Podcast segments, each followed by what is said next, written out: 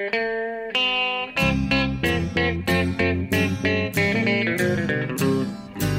out there, we're on the air. It's hockey night tonight. Tension grows, the whistle blows, and the puck goes down the ice. The goalie jumps and the players bump, and the fans all go insane. Someone roars, Bobby scores at the good old hockey game. Oh, the good old hockey game is the best game you can name. Hallå, hallå, hallå, hallå, hallå, hallå, hallå, hallå, hallå, hallå, hallå. Yes, hallå! För sista gången den här säsongen, Jonathan Bamse Ekelivs klassiska hallåramsa. Ja. Så det var honom vi hörde där, eh, min gode vän i Stockholm. Eh, och tillsammans med honom gör jag då, eh, som är Per Bjurman i New York, den här podcasten. Sammanlagt är det avsnitt nummer 339. Och som sagt, eh, eh, det är The Last Walls säsongen 2020-2021 för oss här nu. Eller hur Jonte? Ja, precis. Nu eh, knyter vi ihop den här säcken med ett mastodontavsnitt. Eh, jag har laddat upp med vatten och det är bara vatten, inga konstigheter. Men en, mer än jag brukar göra. För jag kan tänka mig att eh, det här kommer bli en rätt så lång podd. Och jag vet att du har kokat en hel del kaffe också. För att du är också beredd på att vi ska helt enkelt gå igenom varje lag i den här sista avslutande podden på klassisk maner. Precis. Eh, jo, jag har, jag har bryggt, inte kokt, men bryggt. Eh, Ja, så heter det. En rejäl kanna och det kommer nog att bli ett par gånger att jag trampar iväg här över parketten och hämtar mer kaffe. Eh, på klassiskt vis, det har ni varit med om förr. ja, precis. Och då borde jag kanske ha laddat upp med lite sånginsatser och låtar jag ska ta mig an. Men eh, det har jag faktiskt inte gjort. Så vi får se vad som händer då i de eh, naturliga pauserna som blir då. Som kommer behövas tror jag också. För att eh, annars kommer vi pladdra på så mycket så att vi kommer vara alldeles hesa sista timmen. Ja. Men du, innan vi ger oss i kast med det skulle jag bara höra hur, hur är det? Vi är redan inne i augusti, det känns konstigt. Bara säga pang så går somrarna. Ja, det är väl det enda negativa höll jag på att säga. Att sommaren är på sluttampen. Men det är klart, det är en eh, augusti månad kvar här. Så att jag ska inte klaga. Och det har varit, eh, ja, men det har varit roliga NHL-veckor här på slutet. Jag menar, för min del, jag ska inte understryka allt för mycket. Men ni vet ju vilka som vann Stanley Cup. Och sen eh, ja, har det ju hänt mycket under off-season här. Som eh, vi har debatterat redan i tidigare poddar. Men det har ju hänt, eh, var ju en väldigt aktiv free agency idag. Så att, så att eh, vi har en hel del nytt att diskutera när vi ska gå igenom lag för lag här också. Mm. Men du, hur, hur ser eh, sommaren ut annars? Du är klar med din semester så, du, du har börjat jobba igen, men har, jobbar ju skift så du är ledig emellanåt och kan njuta av, av eh, den här tiden. Ja, precis. Jo, jag är en hel del eh, ledig också. Jag har varit, det här är min femte lediga skiftdag i rad faktiskt. Så att jag ska inte klaga. Sen går jag på och kör sista veckan av OS här. Från och med imorgon. Ja, just det. OS på jag har otroligt, Det har varit otroligt svårt eh, att, få grepp på OS härifrån. Jag har aldrig, eh, aldrig varit med om ett OS som jag har haft så lite koll på. Det är så exotiska tider här i USA och mycket av de svenska grejerna som är stora hemma, de eh, får man inte se här. Nej, ja, just det. Ja, Duplantis världsrekordförsök var väl när du låg och sov? Ja. Eh, nu sover ju i och för sig jag nästan aldrig, men ändå. Nej, just det, precis. De få timmar du faktiskt sover, då är det som hetast kanske. Ja, ja, jag missade Duplantis till exempel, men det var väl... Och likaså diskussuccén. Men, eh, Just det. Men eh, man kan väl glädjas ändå i efterhand. Ja, det kan man göra. Det kan man göra. Du får känna lite hur det är för många svenska NHL-supporters då. Att missa allt som händer mitt i nätterna för att de ska upp och jobba då tidigt på morgonen Ja. efteråt. Så att, ja. Ja, men det är som, som, såklart, det är fokus på de amerikanska insatserna här. Väldigt mycket gymnastik och sånt som står i fokus. Kanske OS största snackis där med Simone Biles. Ja, verkligen. Ja, ja nu ska vi inte bli för off topic här, men eh, jag kan meddela för övrigt eh, om eh, vi har eh, eh, lyssnare som tänker på längre fram när det går igen att de ska åka med hit på, på NHL-resor och kolla hockey och så. I New York fick vi idag beskedet att från och med nu är det obligatoriskt vaccinpass för att komma in på restauranger, biografer, gym och idrottsevenemang. Så den som ska gå på Garden måste kunna bevisa att den är vaccinerad, annars får man inte komma in. Okej. Det är ett försök att få fler att ta de här sprutorna. Just det. Och det är väl troligt att det kommer vara så i de flesta NHL-arenor när säsongen väl drar Ja. igång i oktober. Ja, det kommer, och det kommer vara för lång tid framöver dessutom. Så, eh, med sådana planer eh, och vill hit så gå och inte ha tagit en spruta så är det dags nu. Säger jag i, i folkhälsans namn. Ja, jag ska ta min första dos här på fredag faktiskt. Och då har du inte gjort det? Nej, jag har inte, det har inte blivit något än faktiskt. Så att, eh, nej, det har varit lite bökigt att boka tid där tidigare tycker jag i Stockholmsområdet. Men nu är det inte så konstigt så eh, jag har fått en tid på fredag i alla fall. Ja, du har haft eh, antikroppar att hålla dig till också. Ja, åtminstone det. Men du, eh, är det Ja, dags? men hör du, ja, eh, eh, som sagt, det har ju hunnit hända en del då, men det kommer vi att komma in på när vi går igenom den här. Eh, vi ska gå igenom lag för lag och prata om hur säsongen var och vad de har gjort här under eh, det som början på off-season med, med, med free agency och trader och så vidare och var de står enligt vår syn på saken. Ja. Och eh, ja, vi är traditionsenliga här så vi kör division för division i bokstavsordning. Eh, Men blandar och ger lite med själva divisionerna. Men vi börjar som alltid börjar vi med Atlantic i nordöst.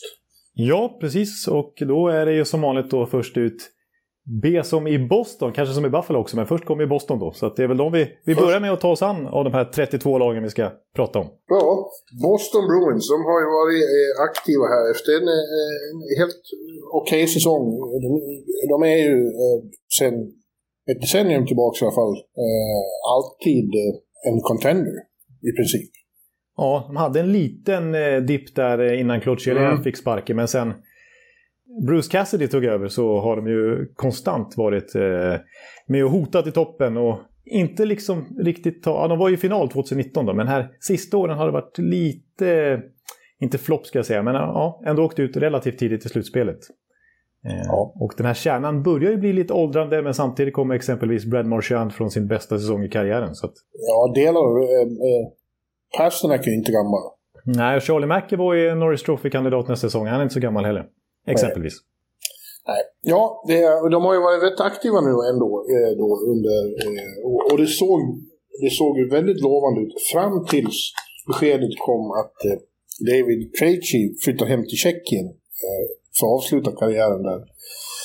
Det är ett rätt hårt slag för dem, för det betyder att när de äntligen har säkrat upp riktigt bra pjäser för den här andra kedjan och, och, och, och tycks, ha, tycks ha botat det här eviga eh, problemet med secondary scoring.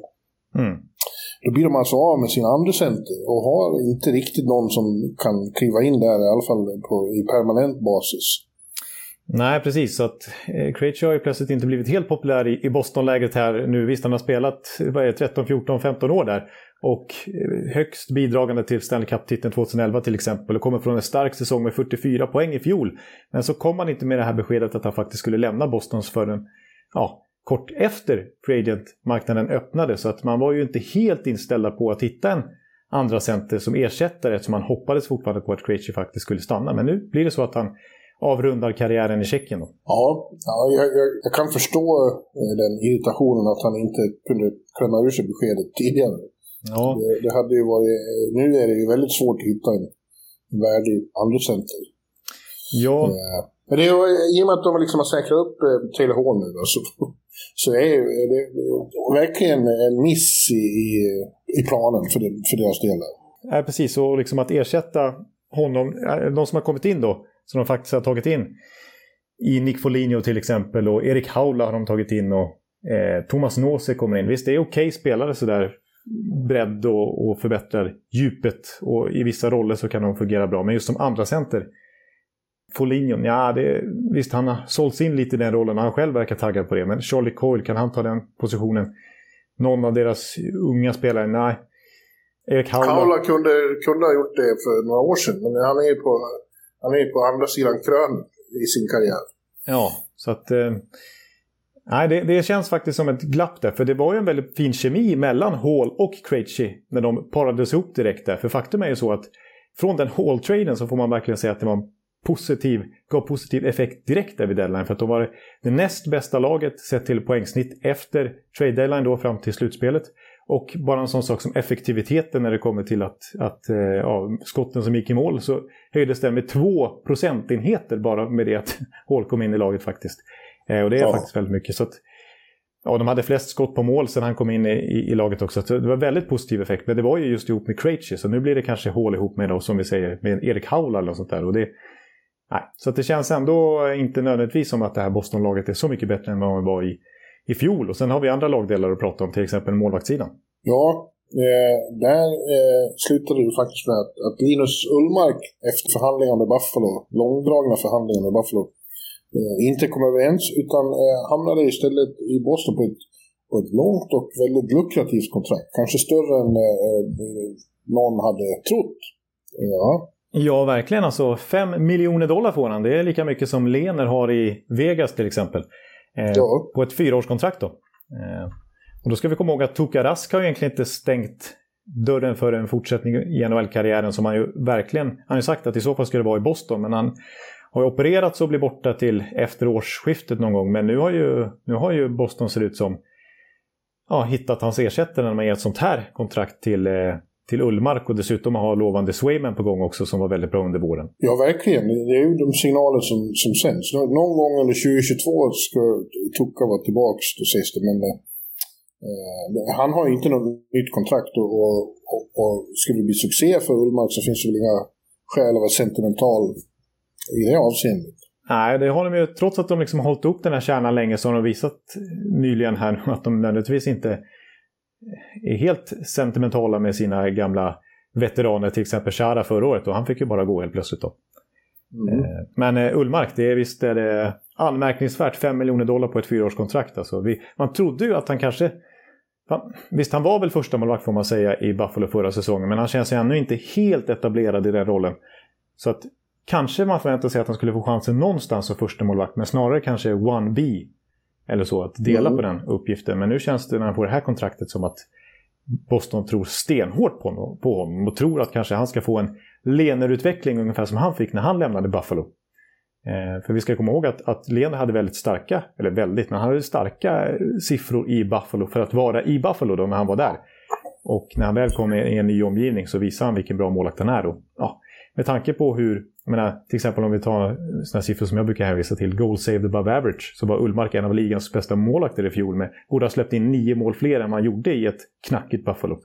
Att, ja, det är det som är grejen. Han har ju varit bra sett i förhållande till vilket lag han har spelat för, har ändå haft väldigt anständiga säsonger med ett, med ett eh, tidvis helt bedrövligt försvar framför sig.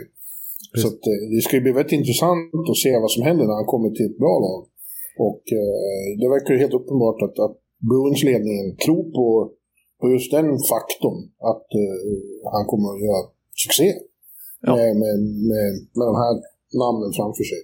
Ja. Det är inte alls otänkbart. Nej, nej precis. Jag, jag, kan jämföra Ullmark med till exempel Carter Hutton. Alltså Ullmark, trots att han spelade i Buffalo så hade han faktiskt fler segrar än förluster när han spelade förra säsongen i Buffalo-tröjan. Medan Carter Hutton på hela säsongen hade en seger på hela säsongen.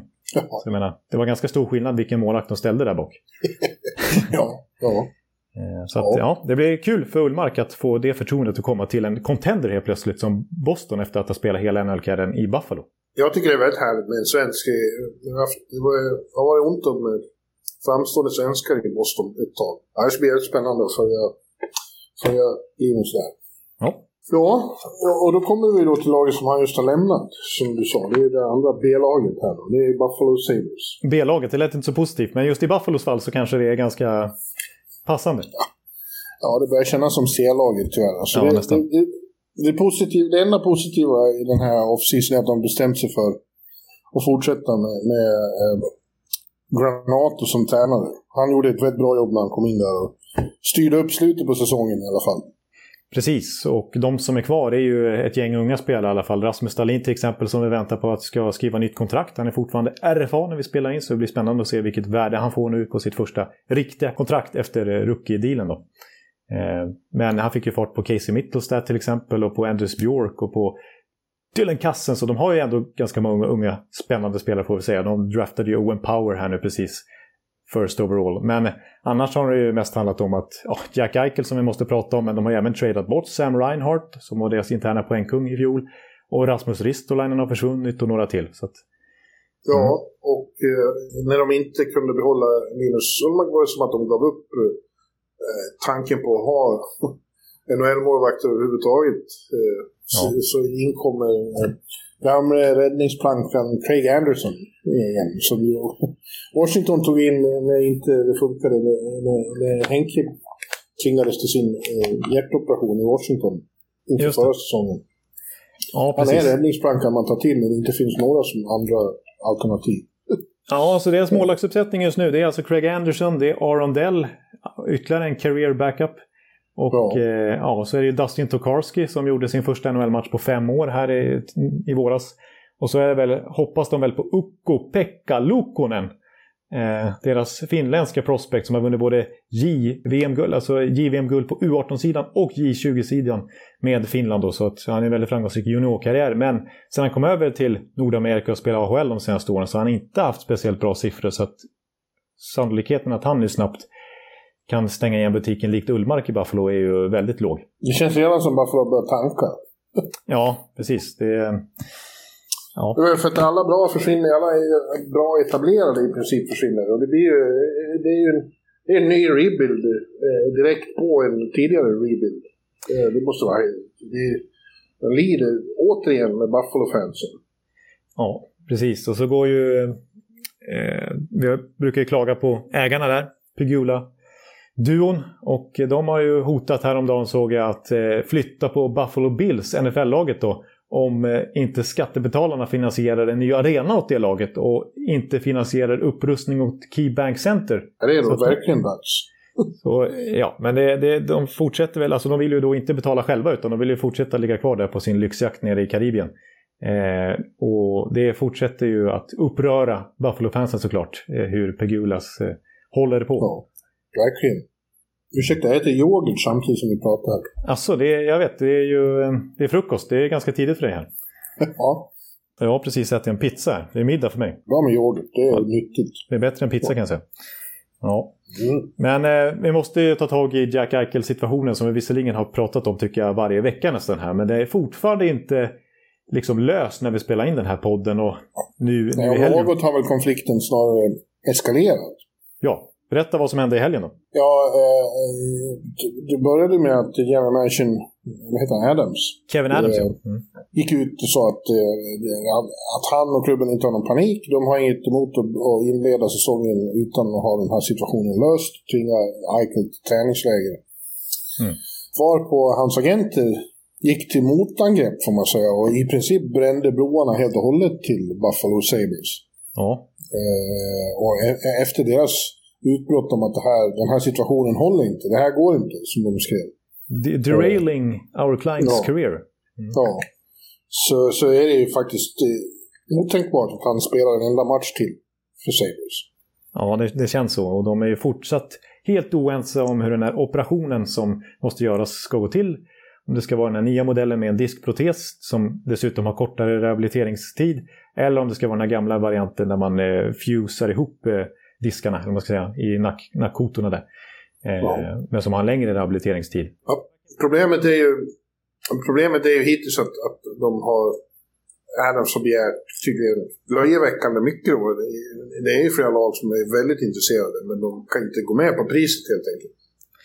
Nej, nyligen så kom det uppgifter från Minnesota att eh, Bill Guerin där är, har liksom eh, lagt på luren och sagt att han är fed up med Kevin Adams. Alltså, hur mycket ska du ha egentligen? Det är totalt orimligt. Nej, nu skiter vi i det här. Jag orkar inte längre. Mm. Så, Det, var, det man hörde från ett tag där innan, precis innan uh, Free Agency var ju att Vegas, vad var det nu? Det, det var ju Riley Smith eh, plus, plus flera första val. Ja, ja. Ja, i och för sig tyckte jag de namnen som räknades upp borde Vegas ha slagit till, om det nu stämde. ja, för när vi kommer till dem. Det är långt kvar till V. Men eh, ja, i och för sig, vi kör inte den. Vi kommer till Pacific ganska snart. Så att, men Ja. eh, de har ju än så länge inte riktigt löst. Det är ju samma centersida i princip där som i, i fjol. Så visst skulle väl Eichel fortfarande kunna vara aktuell på något sätt om de kan lösa det rent lönetaksmässigt. Eh, men det verkar verkligen svårt att övertyga Kevin Adams och, och agera här. Ja, ja, det, ja det kommer ju att sluta med någon slags eh, fiasko för hans del, det tror jag. Ja. Att det, han kommer få mycket, alltså han sänker ju värdet på honom hela tiden, ju längre det här drar ut på tiden. ja. Han har förmodligen tackat nej till något bud som han inte kommer få igen. Liksom. Han kommer behöva Ja. gå ner. Kommer se ut som en förlorare när han gör. Ja, och vi kan slå fast så här att även om det finns spännande på gång och som sagt Don Granato kan utveckla Dalin och några spelare till fortfarande så, så kommer Buffalo verkligen hålla till i botten eh, nästa säsong. För, förra året så försökte de ju faktiskt. De tog in Taylor Hall och så vidare. Had, spenderade mycket pengar på, på laget men det blev ju totalfiasko. Nu kommer de gå in med en helt annan approach den här säsongen och bara rebuilda och försöka utveckla unga spelare. Liksom. Så är det. Ja. Ja, ja det, är, det är tråkigt alltså. De har ju längsta slutspelstorkan i ligan just nu. Med marginal. Ja, den är tvåsiffrig numera, en counting kan vi säga. Den kommer komma upp i 11. Ja, trist. Ja. Vi har ytterligare ett lag som har spenderat mycket tid i, eller till, tillbringat de senaste säsongerna i botten av, av eh, tabellen och det är Detroit Red Wings. Just det, nu kommer vi till Detroit ja. Ja, eh, det känns väl som att de får tufft att, att komma någonstans i år också. Även om jag tycker att Iceman där har gjort vissa smarta signingar så, där, så har inte de börjat gasa sig upp från sin rebuild riktigt än. Till skillnad nej. från andra lag som vi kommer komma in på, till exempel Chicago och kanske LA Kings. Ja, nej visst. det är ju en väldigt långsiktig och grundlig renovering av hela, av hela strukturen i laget. Och den, den pågår ju fortfarande. Det, det, det, det ser lovande ut i Detroit, men bara om några år kommer vi att liksom se några tydliga resultat av, av, av Steve Eismans arbete. Precis, och vi kan säga så här, vi kan konstatera att det gamla Detroit, om man kan säga så, är spelare från den tiden då Detroit fortfarande försökte. Eh, med Ken Holland vid rodret. Nu är nästan ingen kvar. Darren Helm till exempel försvann nu till Colorado.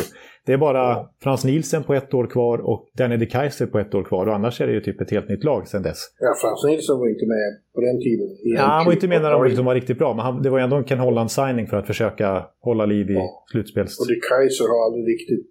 Han var, han var en blindtarm där i Ja, jag, jag menar alltså den riktiga kärnan med Henrik Zetterberg och hela det här gänget, de är ju borta sedan tidigare. Men även de som var med under Kalle Honnold för att försöka hålla liv. Eh, till och med den ja. vågen är ju snart borta. Ja, jag förstår vad du menar, men jag hävdar att de sista var ju Helm och Filppla. Filppla är väl kvar? Eller har han slutat? Nej, han är väl också borta nu tror jag. Ja, okej. Okay. Ja, då finns inget av, av Zetterberg Kronwall, erans lag kvar. Nej, precis. Men eh, nu kommer det faktiskt över från SHL ett gäng viktiga spelare för Detroits framtid. Till exempel Moritz Seider som väl är deras viktigaste backkugge på sikt åtminstone. Lucas Raymond som ju tog tidigt i draften här i höstas. Eh, ja. Jonathan Berggren får vi se vad han bestämmer sig för i nuläget. Jag är inte säker på om han ska komma över till Nordamerika. Men troligtvis kommer ju sjua i SHLs poängliga här i... Men Lucas Raymond, är det sagt att han kommer den här säsongen? Han kommer. Han kommer. Ja. Det ska fortsättas liksom slussas in lite nya spelare i den här... Annars är ju Detroits modell att man får börja i AHL. Så jag tror faktiskt att Raymond kommer börja i AHL. Medan Moritz Seider tror jag får ganska mycket speltid direkt. Alltså, han visar i SHL den här säsongen att han är ju han är ju redo, det är ju en klassback. Jag ska inte säga att han är en klassback i NHL redan nu, men han är redo för NHL-minuter, inget snack. William Wallinder kommer han också de har ju så väldigt många svenskar, men eh, Raymond och, Berggren är väl de som är närmast. En sån som Albert Johansson till exempel, som också är lovande, nära en VM-plats här faktiskt i, i, maj. Han ska ju stanna i, i Färjestad till exempel ett år till. Så de har ju ändå, det är ju fortfarande Detroit-modellen att vara rätt så tålmodiga och inte liksom forcera in spelare. Nej, nej. så blir det garanterat. Han kan ju Iceman säkra en eh, målvakt för lång tid framöver i och med att han eh, lyckades få Nedeljkovic från Carolina mot eh, Jonathan Bernier som sen gick vidare till New Jersey. Det var ju en väldigt eh, oväntad, oväntad stöld kändes det som. Ja, det var en stöld liksom, för jag förstår inte ja. varför Detroit bara skänkte bort honom eh, när han hade blivit publikfavorit där och konkurrerat ut både Mrazek och Reimer. Och så kan bara Detroit plocka honom. Han passar ju perfekt in i deras eh, rebuild här. Ja en relativt ung för, första målvakt liksom. Ja, eh, det kan bli bra för Detroit. Men i övrigt, eh, det är inga stora namn som har precis rört sig i den riktningen. Pius Sutter, eh, Schweiz-chansning där som gjorde helt okej okay första säsongen i Chicago. Han kan väl göra det bra i, eh, i Detroit. Men eh, de kommer ju husera i botten igen. Eh, och så får de mm. hoppas på, på utveckling på de unga spelarna. Jag återkommer dock till att jag tycker de inte riktigt haft tur i de senaste årens drafter när de har prenumererat på bottenplatser. Att få ett riktigt högt första, liksom, första runda val. Att få, mm. att få en Lafreniere eller få en Dalin eller få någon att hänga upp den här rebuilden på. För jag tycker fortfarande att de inte riktigt... Alltså Moritz Seider är väl deras största unga stjärna liksom. Och, nej, de, de de skulle gynnas väldigt mycket av att komma, få första runda valet nästa år, 2022, och kunna drafta Shane Wright. Då har de verkligen nått att verkligen... Eh, ja, men då får de en helt annan skjuts i sin rebuild. Ja. Såklart. Ja. Men det, det kommer bli ljusare tider i Motown. Ja. Så, så småningom. Florida, I Florida, i södra Florida, där kommer det att bli ljusa tider. Eh, är ljusa tider och kommer bli ännu ljusare den kommande säsongen, tror jag. Ska vi hoppa över det här laget och ta? Nej, jag tycker att du överdriver den här. Eh, ni har bara... Tampa bara mött dem en gång i slutspelet och det var senast. Jag tycker ja. du överdriver rivaliteten med dem. Jag tycker du ska glädjas åt att hockeyscenen i Florida är riktigt eh, bra nu. Eh, Florida mm. Panthers var ju en av de stora feel good storiesarna den, den gångna säsongen. Hur, hur, hur mycket de växlade upp när de fick in väldigt många bra spelare. Bill Cito, eh, general managern, lyckades verkligen på en gång eh, skapa ett helt nytt lag eh, med både befintliga och nya komponenter. Mm. Och som jag var inne på flera gånger betydde Patrik Hörnqvist otroligt mycket med, med sin inställning och sin liksom, krigarmentalitet. Alltså vilken, vilken general manager. Vi kan ju nämna hur många exempel som helst på fyndvärvningar av Bill Zito. Hörnqvist är en, ett problemkontrakt till Michael Mattison förhandlade han till en eh, katalysator och Duracell-kanin i, i eh, ett hjärta liksom för dem i Patrik Hörnqvist. Mm. Och, och eh, ja, men Gustav Forsling på Waivers som nu liksom blir en första parback i princip. Carter mm. Verhage från liksom healthy scratch i Tampa till eh, ja, första kedjematerial och nytt fint kontrakt här nu. Och jättemånga exempel. Sam Bennett vid deadline har ju blivit en jättesuccé. Ja. ja. Han fick verkligen... Det är inte ofta man ser sådana... Eh, att ett miljöombyte eh, får så stora effekter. Men han, han vart ju... Trivdes otroligt bra direkt ifrån Exakt, precis. Han är, nu plötsligt så, så ser Sam Bennett ut som den där killen som valdes som fyra draften en gång i tiden och sen dess har sett som en flopp. Men nu, nu såg man vilken potential han besitter. Ja. ja. Och så har de dessutom adderat ännu mer här under offseason. Ja, de har ju det. Eh, till att börja med så får de ju tillbaka Aaron Eckblad. Eh, som deras egen, kanske poormans version av, av Victor Hedman då. Men han var ju borta efter en hemsk knäskada. Just det. Eh, ja, det är ju det, det är trots allt första backen som kommer tillbaka. Ja, precis. Fast de har varit i slutspel första gången på länge och verkligen spelade bra där. Ja. De var en av de svåraste motståndare eh, Tampa hade under hela slutspelet. Ja, jag skulle säga att rent spelmässigt så hade de ju greppet i majoriteten av matcherna, men Tampa var mer effektiva. Men, men det var ju faktiskt Florida som dominerade matchbilden mer än 50 procent av den totala speltiden skulle jag säga. Ja, och nu får de som sagt in eh, eh Reinhardt från, från Buffalo. Det känns också, det känns lite man har förväntningar, samma förväntningar på honom som på Benjamin. Ja. ja, jag tror Reinhardt kommer bli en eh, succé och passar perfekt in där i deras topp 6 som redan är väldigt potent. Eh, nu får ja. ytterligare ett alternativ där. Visst, de tappar ju Alexander, Alexander Wennberg då, men det hade de ju råd med. Ja, det är lite synd tycker jag, för jag, jag gillar verkligen Wenny. Ja. Eh, men det är, det är som det är. Ja, jag är, och sen så är, måste jag säga så här också redan nu. Alltså, Ja, jag är ju, och det kommer jag ihåg att jag sa i den där Florida-serien för, för Tampa, att eh, Spencer Knight, ja, redan nu ser man ju att det är en klassmålvakt och, och det påstås att han uttalat är första keeper när säsongen börjar här nu. Att Bobrovski med sitt jättekontrakt kommer få sitta på bänken när eh, det drar igång i oktober. Och, och jag tror Spencer Knight kommer se till att Florida är ett topplag under många år framöver. Ja, Ja, det såg man när han kom in i slutet. Det var så iskallt. Liksom. Det var som ingenting berörde honom. Man har aldrig varit i närheten av så stora matcher. Det var liksom... Ja, det bekom honom. Och det här är stora ord vet jag, men det var ju... Jag fick ju väldigt mycket Carey Price-vibbar av hans eh, mentalitet. Alltså. Ja. Ja. Mm. ja, och så var det ju flera som man inte har tänkt på så mycket som verkligen klev fram, inte minst i den här slutspelsserien. En sån som eh, Ryan Lomberg ja. blev en stor favorit eh, på en gång. Han var liksom lite, deras egen lite såhär uh, Barclay Goodrow och, och, och betjänten. Ja, jo, exakt. Alltså han var... Han, ja, inte speciellt skicklig hockeyspelare, men på något sätt gjorde han ju en enorm... ska jag vara ärlig och säga, men på något sätt så kröp han under skinnet på, på mina gubbar ändå. Ja. Ja. jag, jag, är det något fråga? Jag, jag gjorde ett så kallat kamikaze-tips här åt, åt uh, Sportbladet förra ja. veckan. Redan nu tippar hur, hur det ska sluta. Och jag, jag, det, det är ju humor att göra innan saker och ting är klart och så. Mm. Det heter kamikaze-tips av en anledning. Ja, ja, ja, vi, ja men där drog jag ju till med att Florida åker hela vägen till final. Ja, och jag tycker inte det, visst det är ett kamikaze-tips så, så att eh, du får ju skjuta från höften här, men jag tycker inte det är helt orimligt faktiskt med tanke på det spelarmaterial de har och den insats de redan gjorde i den där Tampa-serien utan Ekblad och med ytterligare förstärkningar den här gången och ytterligare mer rutin och en, en Spencer Knight som har ytterligare mer erfarenhet. Liksom. Det, ja, jag är livrädd för, för katten alltså. Ja, det, det blev ju, det hade, tänkte jag inte på förrän jag hade skickat. Det blir ju en repris av 1996 års final. Det, är ju de och Colorado. Vi får hoppas att det i så fall går bättre för Florida än det gjorde då. Ja, just det. Då blir det 0-4. Då blir de svepta. Ja. Ja, men jag ska säga ett, ett litet frågetecken eh, för Florida bara. Det är att Barkov eh, är ju faktiskt UFA nästa sommar och inte skriver på något nytt kontrakt än. Och jag tror att den här fantastiska säsongen och Bill Sitos eh, förvandling av det här laget kan få Barkov att ändra sig och vilja stanna där. Men annars har ju spekulationen varit att han ser fram emot att bli UFA. Men det kanske han inte blir nu. Utan vill Nej. stanna där. Och det, den här säsongen kommer han hur som helst att vara där. Ja. Ja. Ja, sen har vi eh, finalisterna här från eh, inte så länge sedan. Montreal Canadiens. Ja.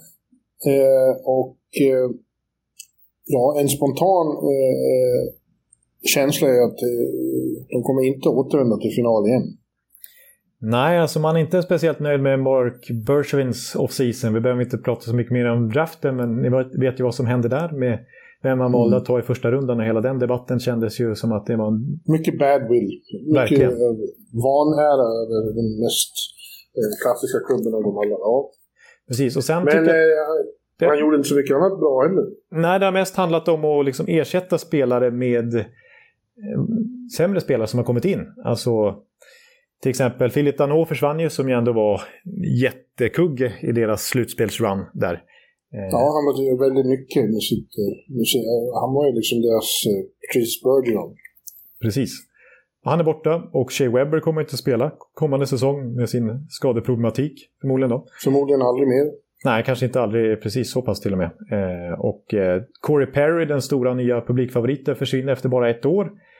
Och Thomas Tatar, som visserligen var petad i slutspelet då, men tidigare vunnit poängligan i laget, han eh, är borta också. Så att, eh, och några till.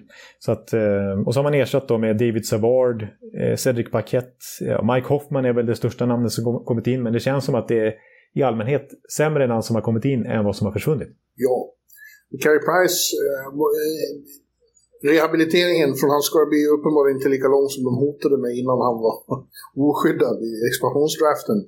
Han ska vara tillbaka när säsongen börjar, men, men vem vet vad, vad han är för skick då. Nej. Mm. Så, no, det är ett habilt lag. Vi har ju sett att de är mycket bättre än vad vi, många där är mycket bättre än vad vi trodde kanske in, till exempel innan den gångna säsongen. Men, men det är ju egentligen ingen final. Alltså det var så väldigt mycket som föll på plats för dem. Ja, ibland kan det ju bli så. Att eh, allt ja, stämmer precis. och självförtroendet ger en snöbollseffekt som gör alla bättre än vad de egentligen är. För att i grundserien så var de ju alltså 18 rankade. Ja, ja precis. Och eh, ja, så här innan allt är satt så är känslan att de kommer vara runt strecket och, och slåss i bästa fall. Ja, det är ungefär där jag ser dem också. Och, eh, ja, det, det som man kan hoppas på som Montreal-supporter det är väl att Cole Caulfield exploderar ja, ytterligare den här säsongen. Nick Suzuki då. Eh, Kotkaniemi får ju ännu större chanser som center här nu när Dano är borta. Ja. Det är om de där Romanov, alltså om deras unga spelare kan ta ett kliv till. Men men eh, tappet av Danot tror jag är väldigt kännbart och även Shea Webber. Verkligen. Eh, det, blir, det blir inte för mycket eh, av de allra viktigaste som försvinner. Ja.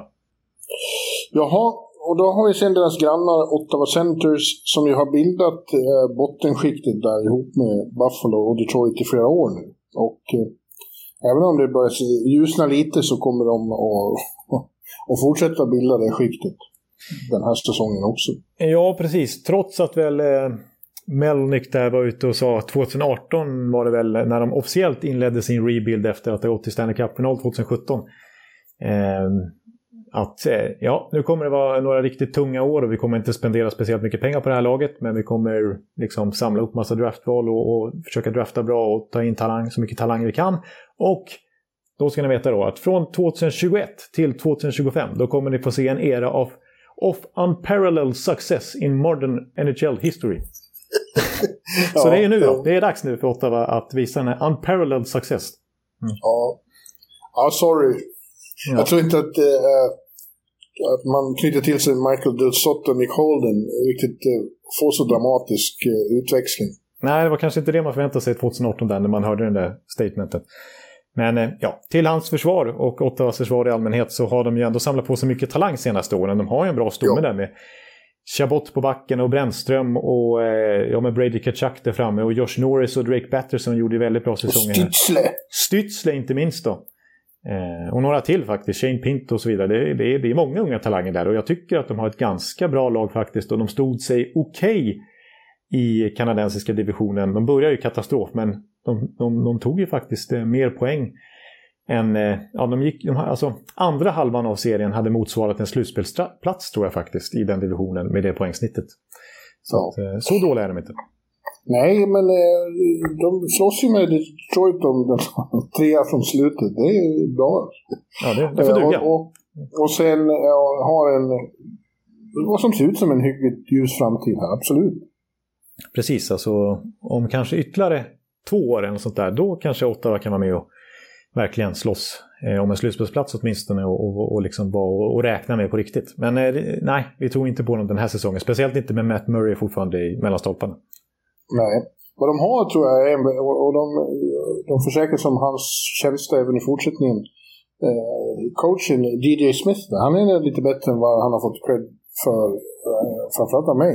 Ja, du har avfärdat honom totalt eh, från start. Ja.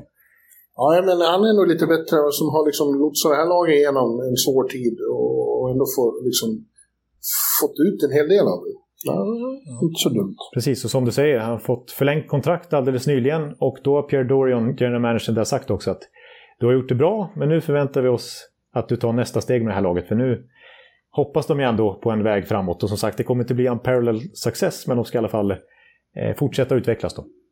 Ja. Mm.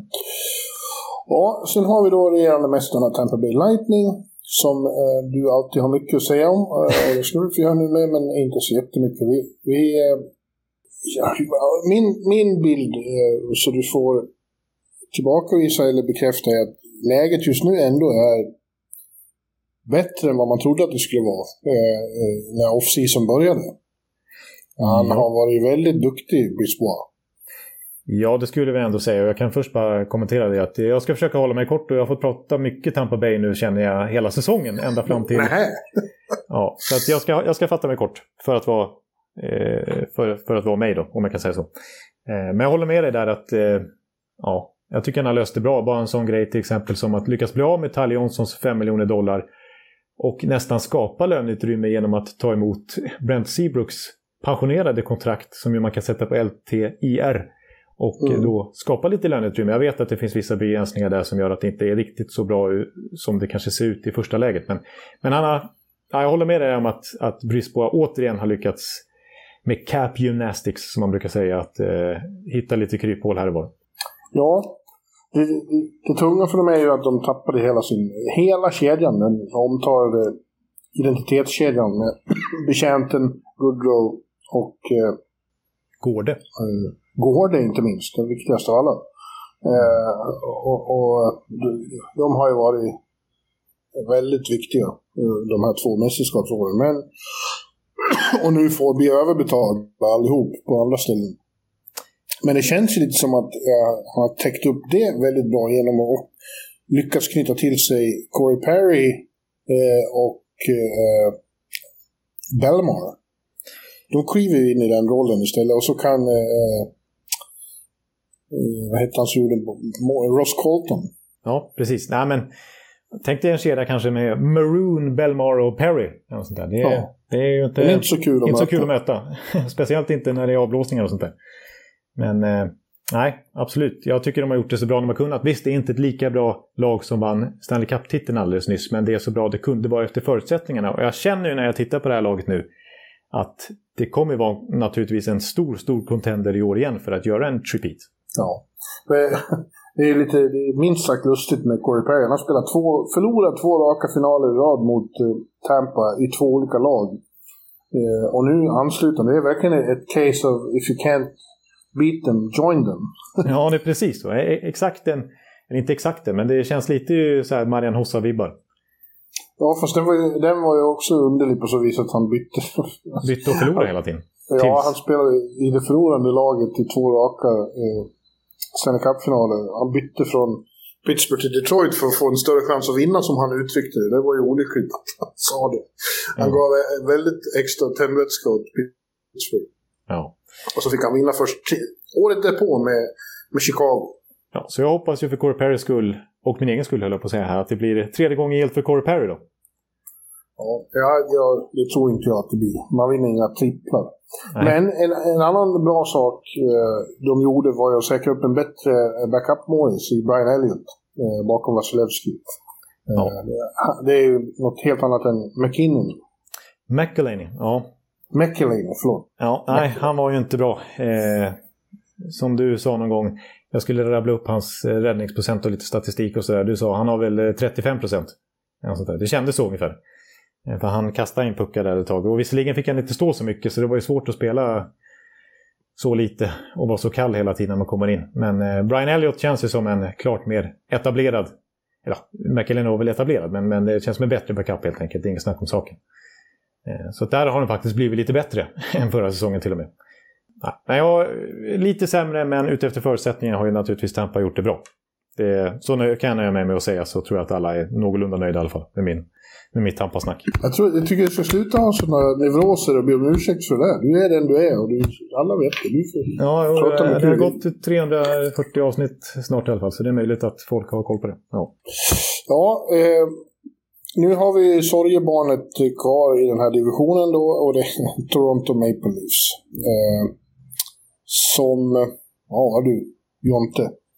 Eh, precis som eh, Dubas tror jag på, på, på, på stjärnorna i det här laget. Eh, Mm. De som han har investerat så oerhört mycket i. i Matthews, Marner, eh, Nylander, eh, Tavares. Tavares. Mm.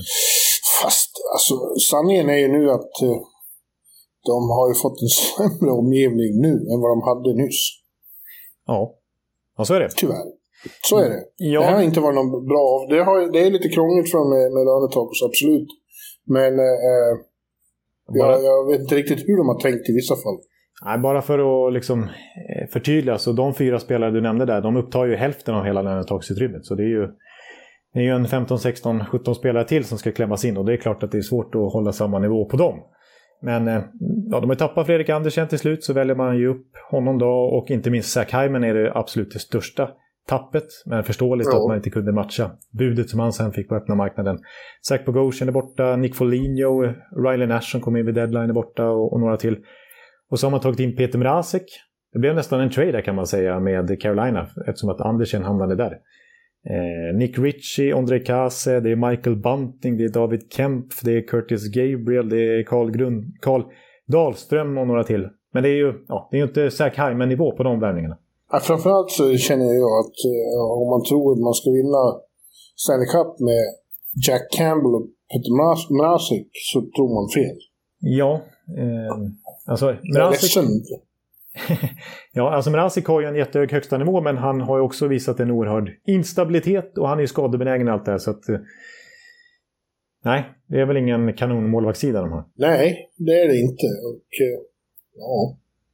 Det är ju ett slutspelslag såklart, ett topplag i divisionen, men det är ju sen, som alla vet, när det väl gäller som, som eh, det behövs eh, saker från det här laget. som man, eh, förrän de visar det så kan man inte tro på att de klarar av det.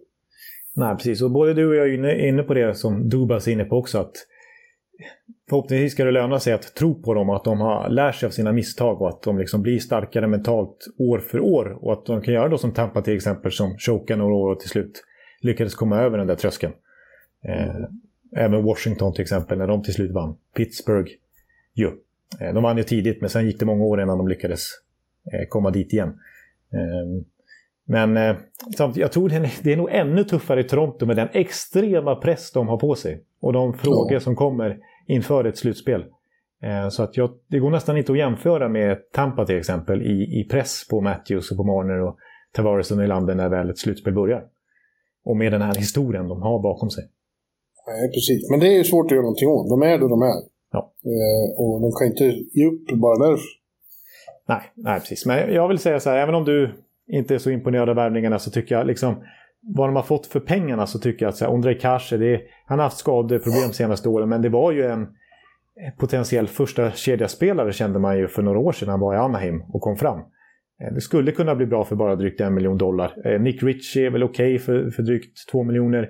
Eh, Michael Bunting var det ganska många lag som ryckte i efter att han plötsligt slog till med 10 mål på 20 matcher när han kallades upp från AHL till Arizona. Och så valde han att skriva på för Toronto för lite under miljonen. Inte det bästa budet han fick för att han ville återförenas med Kyle Dubas och Sheldon Keefe som hade honom i samma, ja, deras framgångsrika juniorlag där i The Zoo, Saint Saul Marie, för några år sedan där, där de, de, var så framgångsrika och Bunting var en av deras adepter. Så han ska ju faktiskt upp i första kedjan i tanken med Matthews och ersätta Hyman. Från AHL till liksom första kedjan. Eh, så vi får se. Det, det, men på pappret får man verkligen säga att det är inte samma slagstyrka på det här laget som det som de dessutom förstärkte ganska ordentligt vid deadline. Som gick in mot mm. Montreal i slutspelet eh, för bara några månader sedan. Nej, så är det. Nu, nu måste jag sätta på airconditioner här. Du får ursäkta om det låter. Ja. Ja, nu, du får inte torka bort här under... Nej. Har, ju, vi har bara gått igenom en division hittills. Precis. Eh, det var något mer jag skulle säga. Jo, eh, Joe Thornton, vet man vad som hände med honom? Nej, jag har inte hört någonting om att han skulle vilja sluta, men jag har samtidigt inte hört att eh, det nödvändigtvis blir fortsättning i Toronto. Som väl ja. han vill. Ja, det vill han säkert.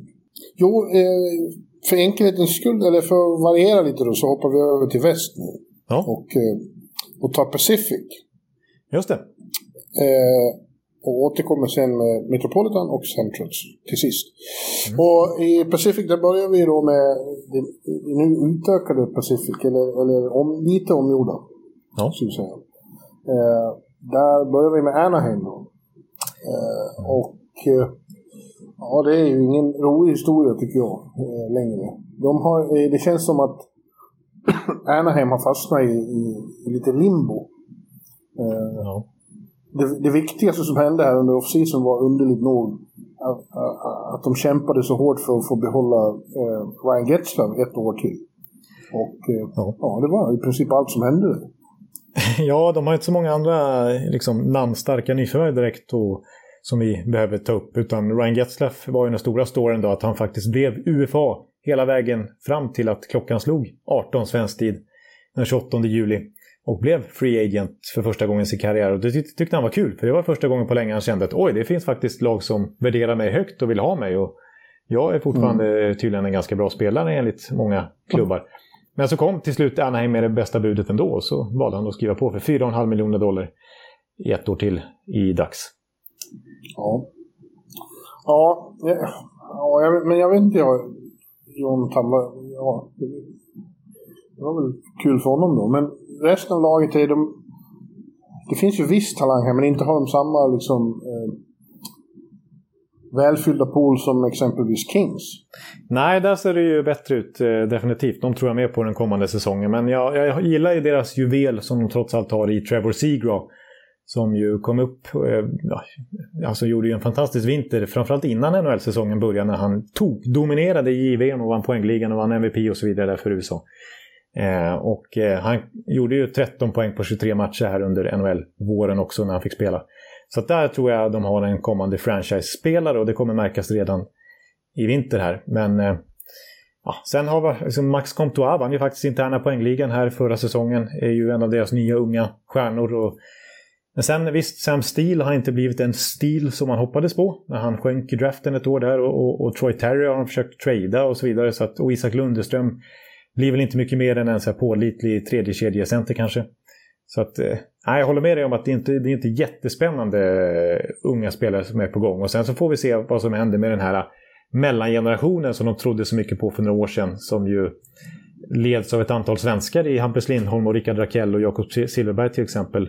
Rakell har det varit mm. mycket trade-rykten kring och han är UFA nästa sommar. Samma sak gäller faktiskt Hampus Lindholm som blir UFA. Så jag tror att, i och med att jag tror att Anaheim kommer halva botten igen, så tror jag att de två kommer att bli tradade om inte annat vid deadline. Ja, det är absolut stor risk eller chans beroende på hur man ser det. Ja, precis. Eh, och din gamla favorit Dallas Eakins har fortfarande inte visat eh, NHL-klass någon gång.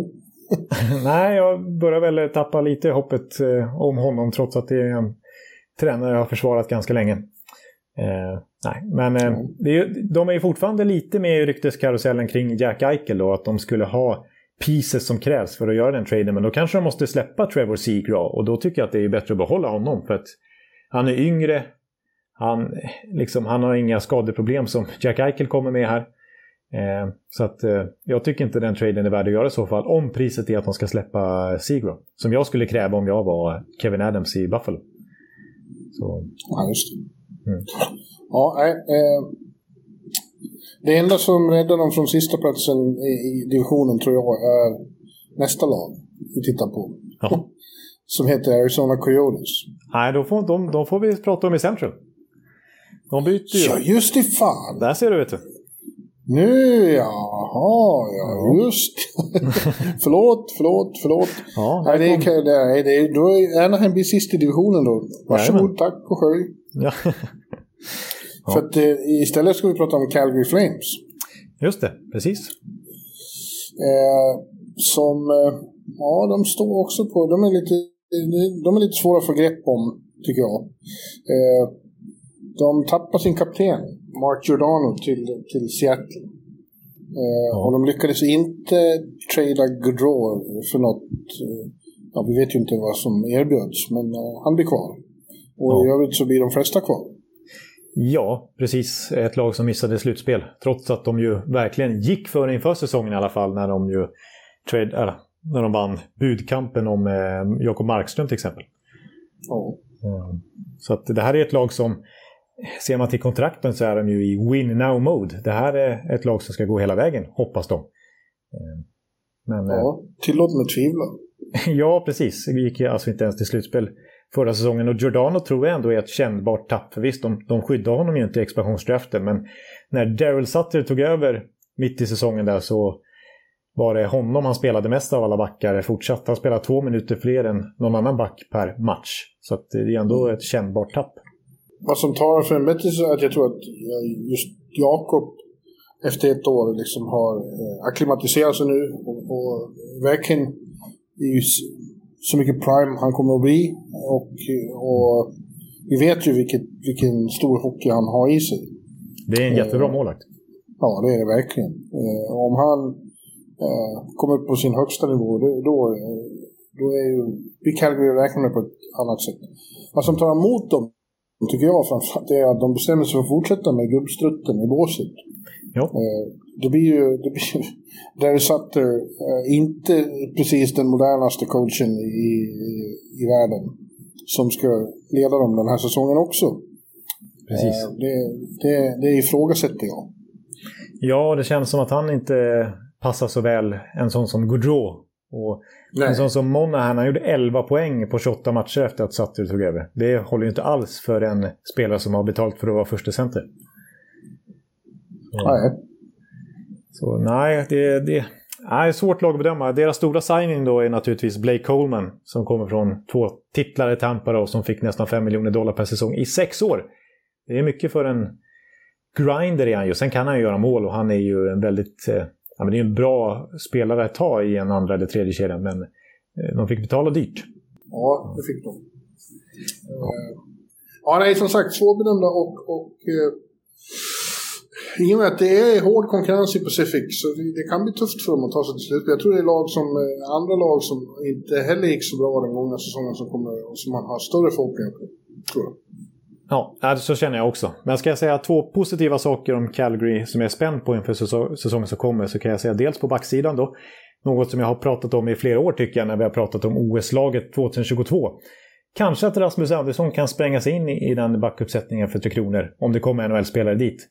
Som det mm. verkar ju just nu. Eh, för att han kommer få en ännu större roll. Han kanske är den back som kommer få spela mest i laget kommande säsong. Och verkligen visa ja. upp sig för Garpenlöv. Eh, och sen är jag spänd också på VMs MVP. Andrew Mangiapane som ju eh, förändrade Kanada när han klev in i den turneringen och öste in mål och poäng.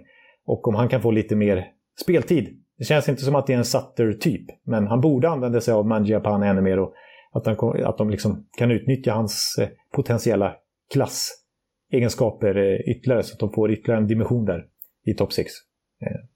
Att, ja. Men eh, ja, nej, jag tror inte så mycket på Calgary. Vad som händer i VM ska man inte läsa. Det ska man verkligen, i, i en väldigt svagt VM dessutom. Ja. Eh, med deras grannar i Alberta, Edmonton Oilers, eh, frågan eh, den gamla vanliga. Har, har de lyckats ge eh, sin, eh, sitt two-headed monster, Conor McDavid och Leon Draisaitl tillräckligt mycket bra omgivning? Och svaret är ungefär som vanligt, Nja, jag vet inte det riktigt. Nej, alltså det är klart att Zach Hyman är ju en bra värvning och han har visat att han funkar bra med toppspelare. Ju. Han är ett bra mm. komplement. Men eh, där fick de ju också betala dyrt. Verkligen. Mm. 5,5 miljoner dollar och, eh, eh, Duncan Keith är väl ett, eh, liksom, stort namn, men han är ju också på, på fel sida, piken i karriären. Ja, alltså deras backsida får ju otroligt mycket kritik. Från inte minst stats-communityn då när man kollar på spelarna man har tagit in. En sån som Duncan Keith till exempel. Eh, han anförde ju ett, han var ju fortfarande ankaret till Chicagos försvar förra säsongen som ju släppte till så fruktansvärt mycket kontringar och eh, flest liksom high danger scoring chances i hela, hela ligan. Och det är just det som har varit lite Edmontons problem som de har varit sårbara kring att släppa till kontringar och sådär. Då ska, ska de ta in Duncan Keith som redan har misslyckats totalt med det i Chicago som inte har speeden och skridskoåkningen kvar riktigt. Det känns inte som att... Ja, de, de har ju... De måste vara försiktiga med sitt löneutrymme, Edmonton, när de lägger så mycket pengar på McDavid och Dreisaitl, naturligt nog. Men att då lägga över 5 miljoner dollar per säsong i två år för Duncan Keith som är faktiskt nästan ja, väldigt passé jämfört med vad hans rykte är. Eh, känns ju inte som bra management av, eh, av Holland. Det tycker jag inte. När man då Nej. låter en sån som Adam Larsson eh, skriva på för mindre i Seattle till exempel. Ja. Ja, en, han lever i en annan tid i Holland där, Duncan Keith var dominant. Ja. Och sen har han knutit upp eh, Mike Smith 75 år på ett nytt tvåårskontrakt. ja, precis. Så. Om inte 75 så kan jag i alla fall säga att när nästa slutspel börjar så kommer han vara över 40. Ja. Om de går dit. Ja, det är ju också frågan. Det, det kommer att vara som vanligt. McDavid och Dreisaitl kommer att vara, eh, dominera otroligt på, individuell, på ett individuellt plan och vara, toppa poängligor och så. Men, men kommer det här laget runt om och, och, och vara tillräckligt bra? Jag säger det igen. Och, och nej, det är inte så att man tänker oj, oj, de fick in Warren Fogle. Nu jävlar. nej, precis. Nej. Nej, ja, men Hyman är ju bra, det håller jag med om. Fast, fast dyr. Ja, precis. Och jag tycker egentligen Fogel det är en, det är en bra bottom six-spelare i NHL. Men, men absolut, det, det move, nu höll jag på att säga, movar inte the needle. Eh, så mycket. Eh, jo. Och sen dessutom att gå, visst Mike Smith kommer från en bra säsong, men att gå in i ytterligare en säsong med detta målvaktspar, Smith-Koskinen, det är ju... Han är inte bra när man har liksom McDavid och Dreisaitl i sin prime. Nej. Det. Nej. Nej, Holland har inte blivit någon eh, förstärkning på general manager-posten. Eh, inte, så mycket, inte så enormt stor skillnad mot Peter Chiarelli. Nej. Däremot så eh, tror jag fortfarande att Dave Tippett är en bra coach. Ja. Ja, det är en småfavorit hos både dig och mig. Ja. Men eh, om vi går vidare så är det något lag som jag tror eh, kommer få ett lyft i Pacific-divisionen och är på väg åt väldigt rätt håll och, och, och, nu lyckas ta sig igenom en rebuild och satsa friskt. Mm. Eh, så är det ju Los Angeles Kings. Eh, vi har pratat länge om att de har en fantastisk uppsättning eh, unga plantor som när som helst kan slå ut. Och det är dags nu i många fall. Samtidigt som de nog rustar upp med riktigt fina namn.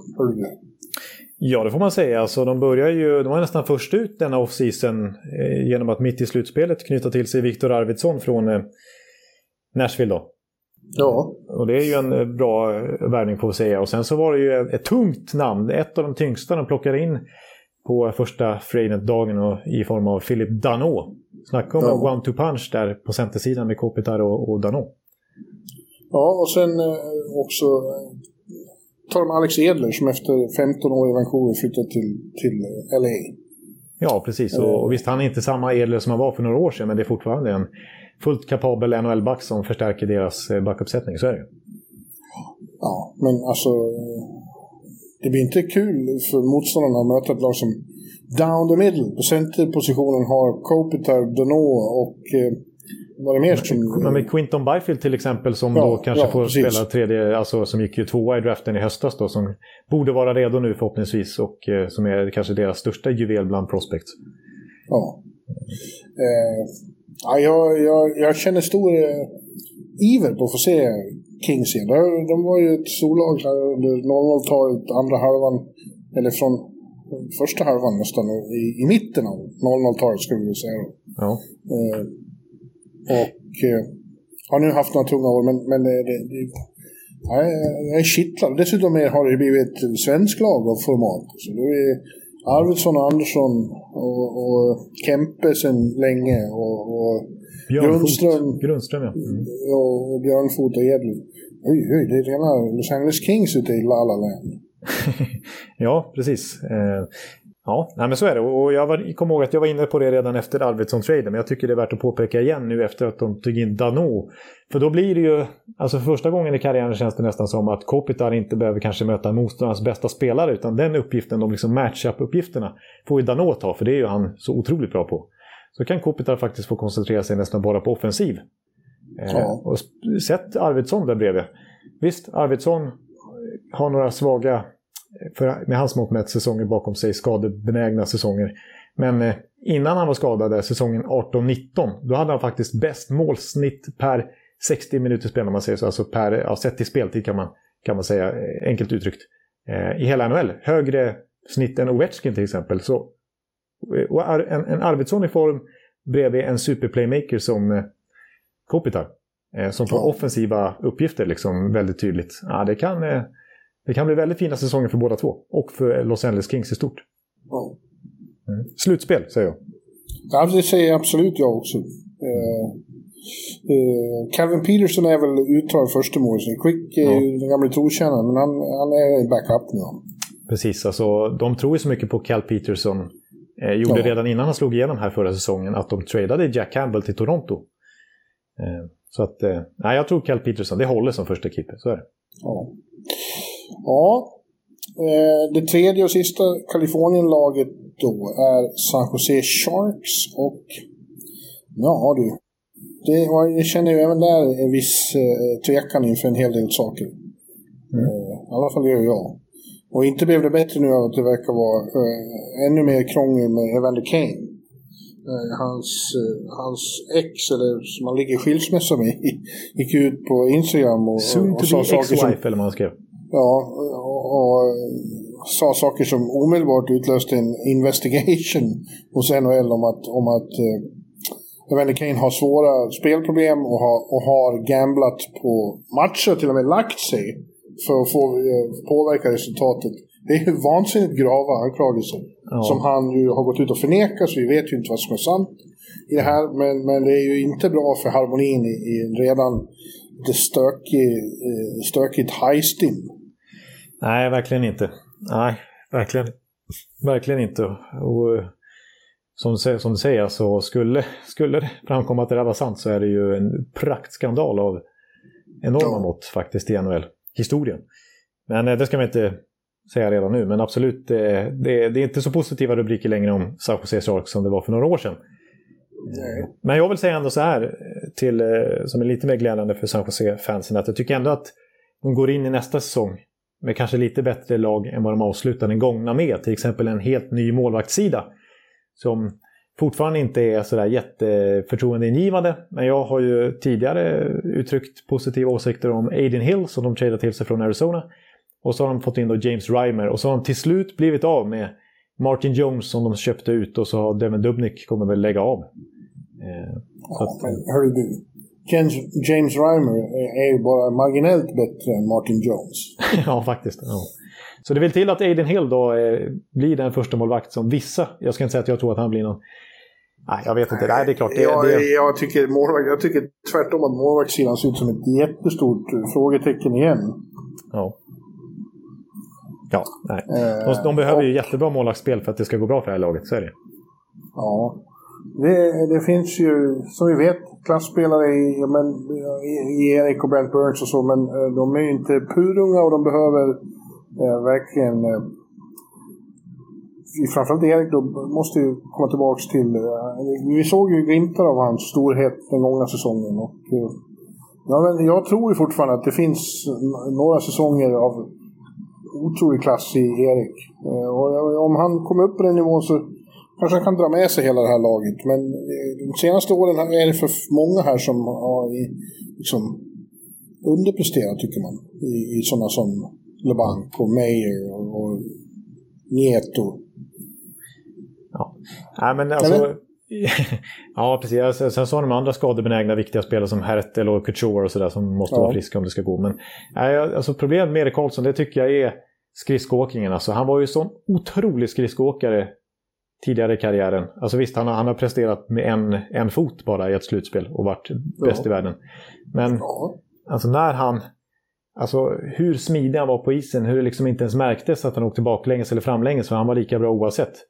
Eh, så smidig han var på isen. Och nu tycker jag att han har problem med vändningen. Man ser att han är liksom inte lika rörlig. Och det, det märks att det begränsar honom mycket i ett NHL som blir snabbare och snabbare. Så att, av den anledningen har jag svårt att se att han ska komma tillbaka till, till samma extrema nivå som han har hållit. Men det har väl gjort, han har haft skador på väldigt otrevliga ställen, i ljumskarna och fötterna. Ja. Eh, och om han blir helt återställd, vilket jag är osäker på om han verkligen har varit eh, de senaste åren. Så ja, ja, ja, jag, vill, jag vill inte ge upp det. Jag tror att det kan hända igen.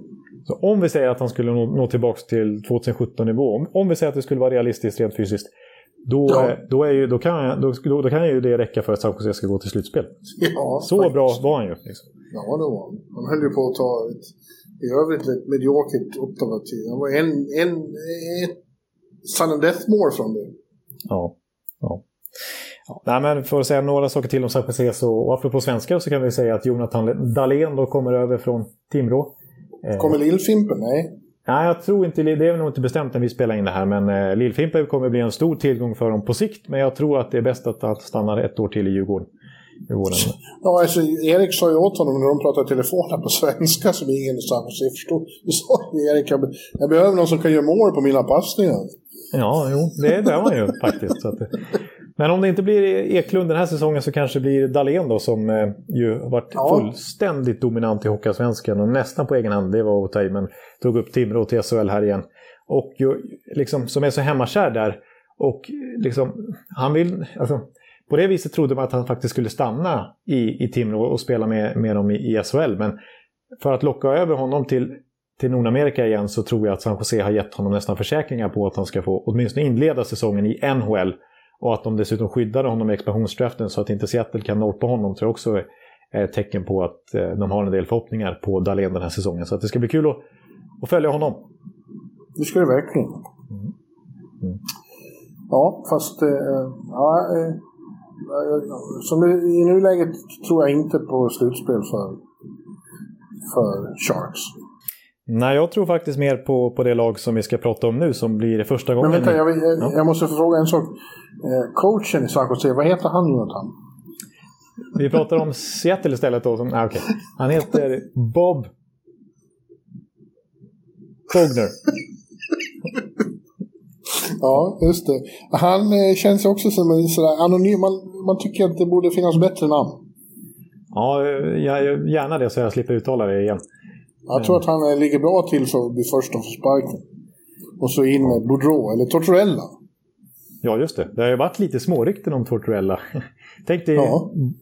Tortorella i Bohemernas lag. Det skulle vara en spännande clash som kan bli en eh, oväntad synergi eller ett monumentalfiasko av eh, största proportioner någonsin. Erik och Tårtan, ja den dynamiken. Ja, Evander Kane och Tårtan. Ja. ja, ja, och Burns och Tårtan. Ja, just det. Oj, oj. Ja. ja. Nej, som du säger, för första gången någonsin så tar vi alltså en titt på Seattle Kraken. Ja.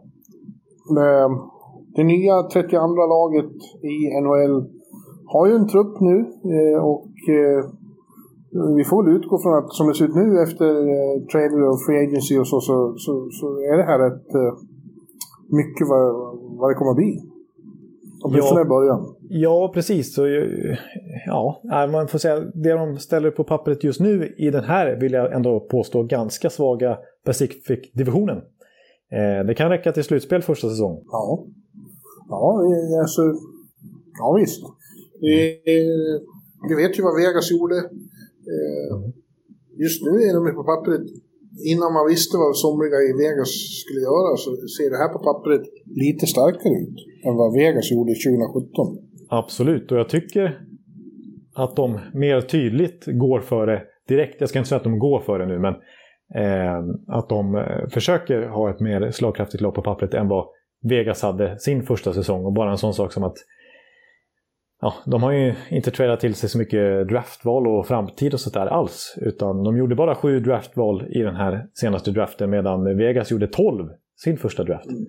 Och eh, ja, mm. just det tycker jag nog, alltså generellt sett så är jag ändå lite konfunderad över Ron Francis plan här. För jag tyckte den var ganska tydlig efter expansionsdraften att de prioriterade mycket Ja, han lön... övergav den sen lite. Ja, att de skulle ha mycket löneutrymme och flexibilitet. Och sen, sen så spenderade de 15 miljoner dollar i capita på första dagen av Free Agency. Ta, tar in, ja. Eh, vi kan nämna dem, de tar in, eh, vi har ju redan pratat om dem i expansionsdraften i det avsnittet, men de tar alltså in även Alexander Wennberg då, och de tar in eh, inte minst Philip Grubauer på ett stort målvaktskontrakt och så tar de in även Jaden Schwartz då på ett ganska fett kontrakt. Ja, ja eh, Wennberg, eh, kul för honom tycker jag. Som sagt, jag gillar honom. Mm. Tycker det ska bli spännande. För jag är överhuvudtaget glad att det är tre fina svenskar som börjar i, i Kraken. Ja. Jag ser verkligen fram emot att åka till Seattle och se dem. Precis, du får även se Järnkrok och du får se eh, Adam Larsson. Ja, och, och uh, Wenny då. Mm. Uh, men den, den, den, stora, det stora tunga uh, som hände var ju att de tog Grubauer då. Colorado inte kunde komma överens med honom. Och mm. tradade, tradade bort Vanesek. Ja, just det. Han tillbaks till Washington. Vi återkommer om det. Uh, och nu har då, uh, det var väl, Chris Driedger vart väl inte så glad då, för han hade väl tänkt sig vara första målvakt i Seattle. Exakt, han klev ut där med en Seattle-tröja vid presentationen och kände sig som ja. nya starten här för Seattle liksom. Ja, och så kommer Gruber. Ja. ja. Nej, men det, det, det, Ja, det är intressant. Nu känns det plötsligt som att Seattle är starkare på kort sikt än vad Vegas var, men har inte samma framtidsutsikter som Vegas hade då. Nu, Nej, precis. var ju Vegas bra, ja. Nu var ju Vegas bra både på kort och lång sikt, men eh, de sitter i lite sämre situation efter öppningen än vad Vegas gjorde. Exakt, för dels som sagt då, de har mycket färre prospects i sin prospects pool i och med att de bara gjort sju val än så länge. De har inte så många draftval nästa år heller.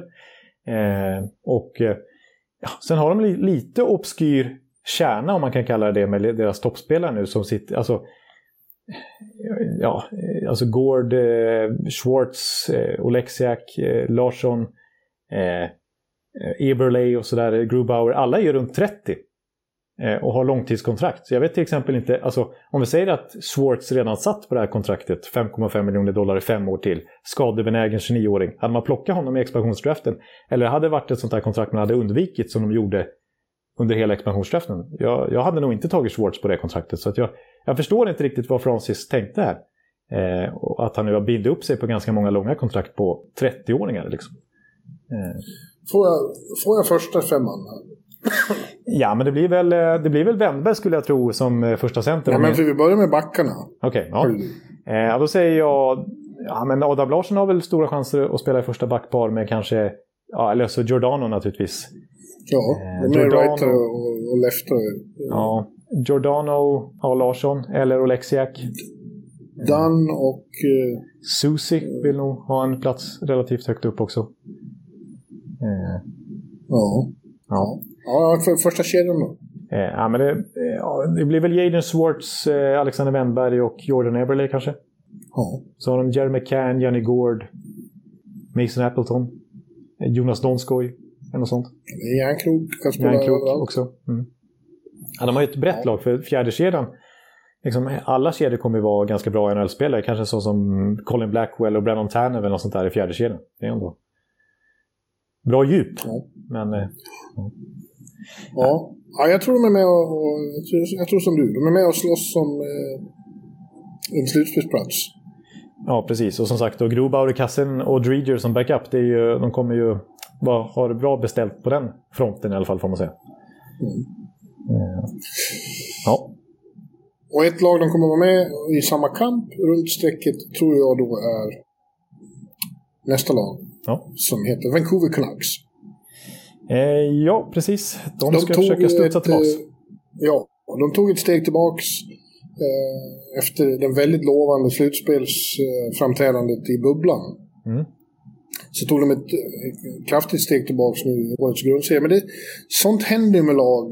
Det händer rätt ofta att unga lag som, som får en sån där push framåt eh, sen, eh, sen eh, tar ett kliv tillbaks därför att det blir, eh, man tror, eh, en kollektiv eh, idé om att det ska gå lättare än vad det gör.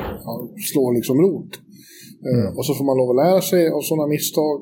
Och ja, jag tycker det finns tillräckligt med potential för det. I synnerhet som slogs ju sönder lite av skador också. Framförallt på Elias Pettersson.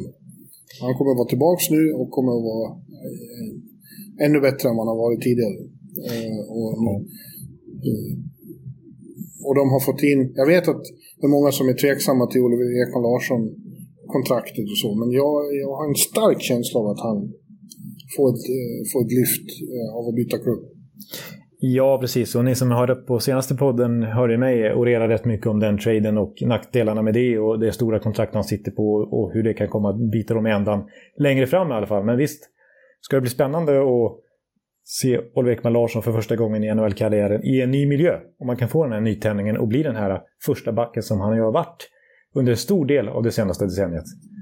Eh, och absolut Elias Pettersson, vi får se vad hans nya kontrakt blir. Han har ju fortfarande inte skrivit på. Varit lite oroliga för ett offer sheet där. Jag tror inte det kommer, men det skulle vara kul. Om det kom. Ja, de sa att de hade rustat för det. De skulle möta alla offer sheets som kom. Ja.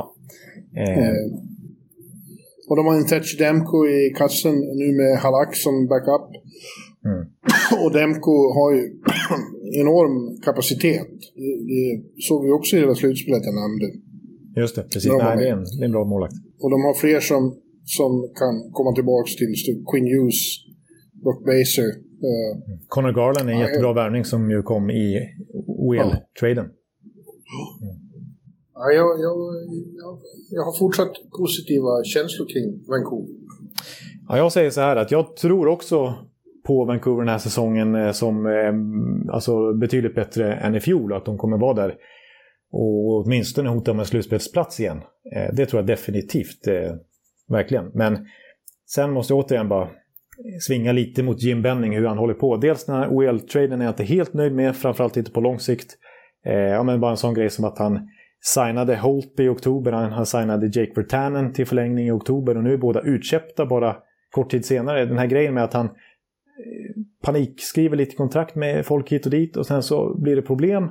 Och så lyckas han till slut bli av med de kontrakten och direkt täpper han igen det löneutrymme han har skapat med nya kontrakt som ser ungefär lika problematiska ut på sikt.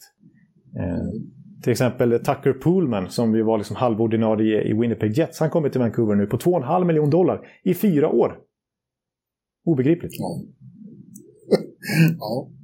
Jim Benning. Ja, jag, jag, säger inte att, eh, att han är något geni, men jag tror att det finns tillräckligt med, med, med kräm i den här truppen för att, att ta dem långt redan nu. Ja, jag tror som sagt att de, de och Seattle där kommer slåss om slutspelsplatser, sista platserna. Mm. Ja, jag måste säga att av de där västkanadensiska lagen, så trots att eh, både Edmonton och Calgary kom före Vancouver, så är det ändå, känner jag starkast för dem. Ja. Och då är det ju bara Kalifornien-lagen kvar. Så det är, inte, det är ingen starkt, ja och Vegas då som vi ska prata om nu, men, men bakom Vegas kan vi konstatera att det, det, är inte så jättemånga starka lag. Det är väldigt osäkra projekt där som vi får se vart de tar ja. form. Ja, jag skulle ranka dem eh, Vegas, Los Angeles, eh, Vancouver, Seattle. Ja. Eller glömde jag något? Nej. Edmonton, kanske? Ja, ja, nej. Ja, ja, ja, och Calgary, vi får se. och Anaheim, där har vi botten i alla fall. Ja. ja, sen är det då som sagt Vegas. Och de har ju varit eh, i en liten klass för sig i den här, i den här gruppen. Ja. Och det, så känns de fortfarande, även om jag tror inte det här är riktigt klart. I och med att de gjorde sig av med till allmän chock för fansen eftersom det var deras absolut största hjälte när de eh, avyttrar Mark-André Fleury. Mm. Så finns det, och det kändes som att den manövern byggde på att de, de ska ta in någon till. Och jag tror ju fortfarande att det är Jack Eichel de jagar. Ja, men samtidigt så tycker ser det ut som att de har täppt igen det utrymmet rent ekonomiskt med att de förlängde med Alec Martinez som de inte kunde göra annars och att de skrev faktiskt nytt med Janmark. Ju. Ja, det kanske, ja, och, det kanske är så. Ja, och dessutom tog de lite oväntat in Jevgenij Dadonov från eh, Ottawa med hans 5 miljoner dollar per säsong. Det var ett stort kontrakt. Ja, men han är, ja. men han är bra. Ja, alltså han var ju en flopp i Ottawa, men när han spelade med bra spelare i Florida så var han en 70-poängsspelare. Så det ska bli kul att se Dadonov i en bra omgivning igen om han kan bli den eh, potenta PP-specialist han var en gång i tiden. Eller bara för ett år sedan. Liksom. Ja. Nej, vi vet ju vad som finns här, vad som eh, eh, Centersidan fortfarande skulle kunna, åtminstone på pappret, se starkare ut. Men jag, Charles Stevenson är ju bättre än vad vi är. Och han får cred av, framförallt av dig. Ja. eh, och, ja, nej, de kommer vinna den här divisionen. Ja, de kommer ta den ganska lätt tror jag faktiskt. Det ska bli spännande att se också Nolan Patrick. Alltså, man har ju börjat ge upp lite kring honom då. var ju så otroligt hypad, framförallt innan han ens kom in i NHL då, när han, många trodde att han skulle gå etta i draften och så hade han ett skadedrabbat draftår och gick tvåa då bakom Nico Hischier. Och sen har det varit massa skador under NHL-karriären hittills fram till nu också. Men nu kom han till Kelly McCrimmon, general manager i Vegas, som plockar honom då. Det var ju så att Kelly McCrimmon var coach, general manager och ägare till det juniorlag där Nolan Patrick slog igenom.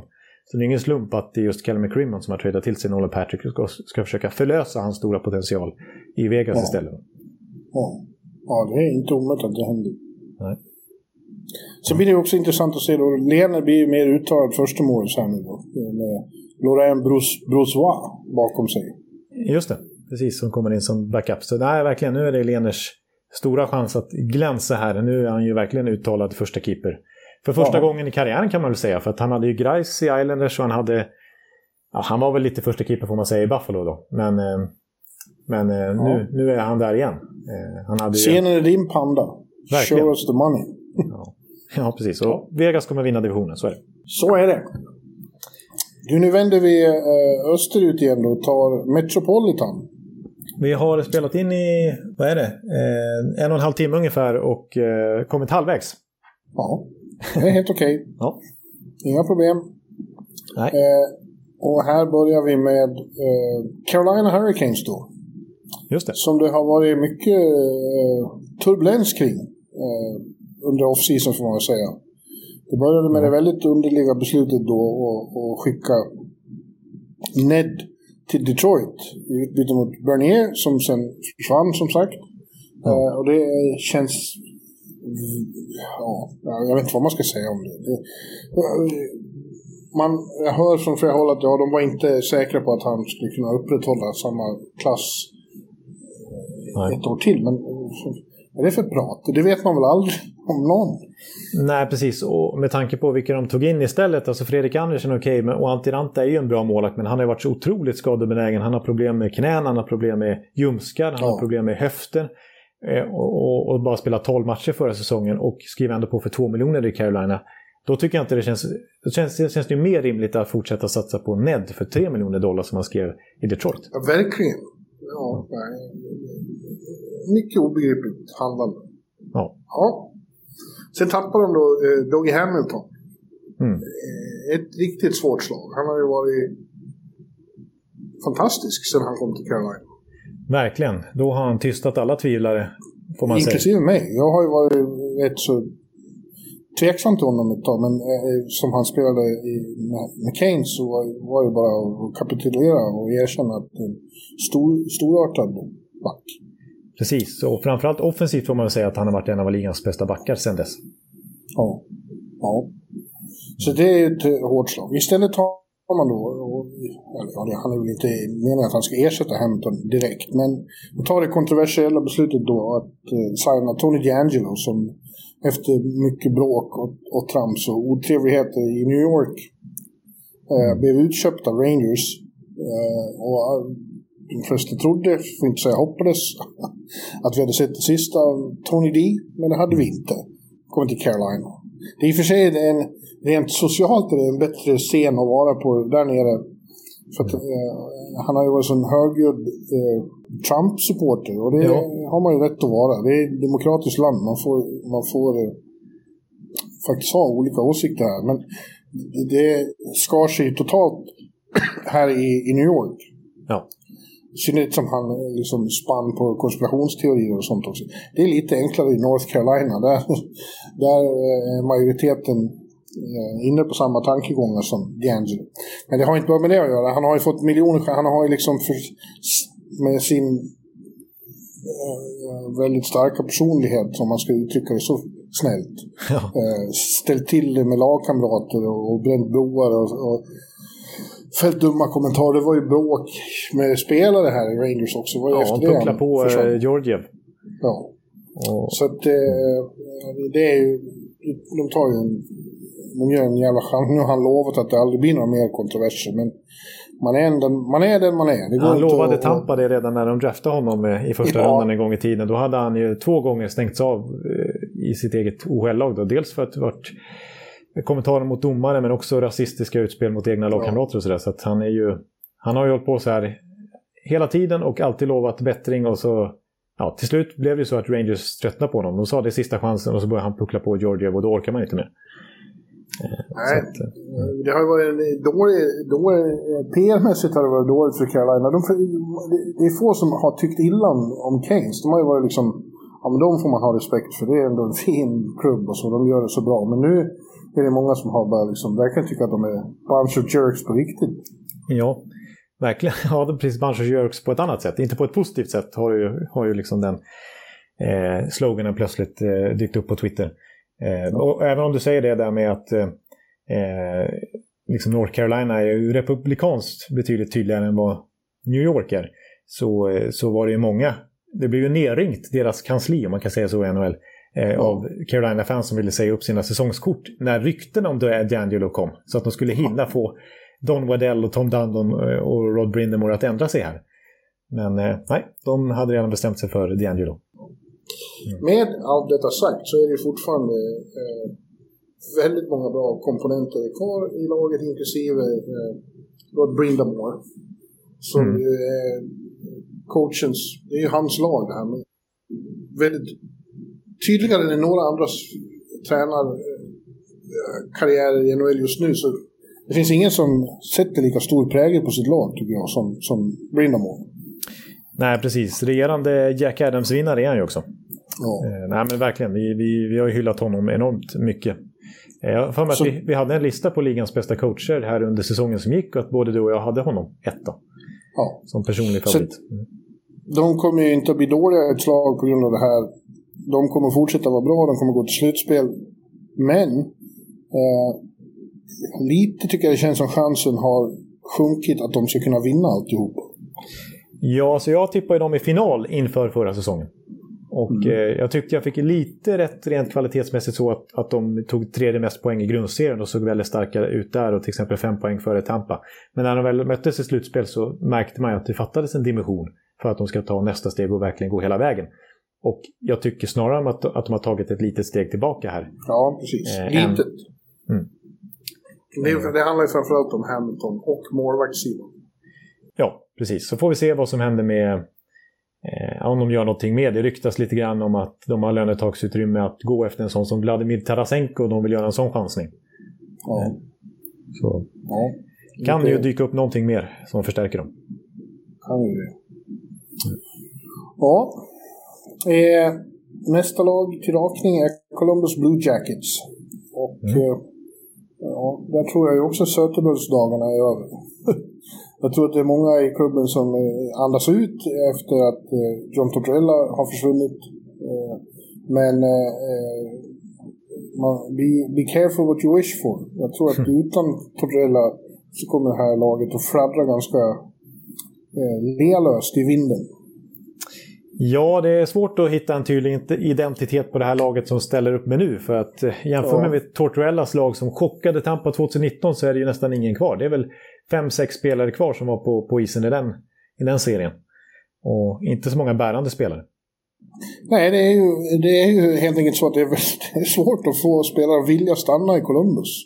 Mm. Eh, det är bara så. Eh, du och jag har inte svårt att förstå det efter det, det vi såg av stan. Det var ju Ja. väldigt tråkigt i Columbus när vi var där, men det finns ju andra delar såklart som är bättre än, än det vi såg.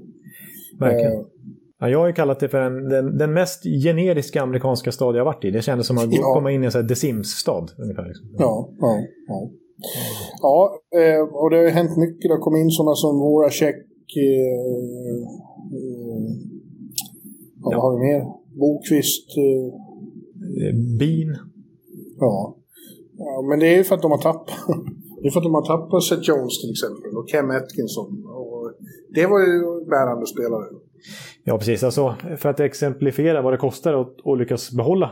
Det är ju inte bara en ekonomisk fråga, men man, man får ju betala lite mer än vad man ska kanske för att behålla spelare man, man vill ha kvar i, i Ohio där. Alltså Zach Wierenski fick ju ett nytt kontrakt nu ett år i förtid och det, det var så mer än vad, vad Seth Jones fick i Chicago som man tycker var för mycket.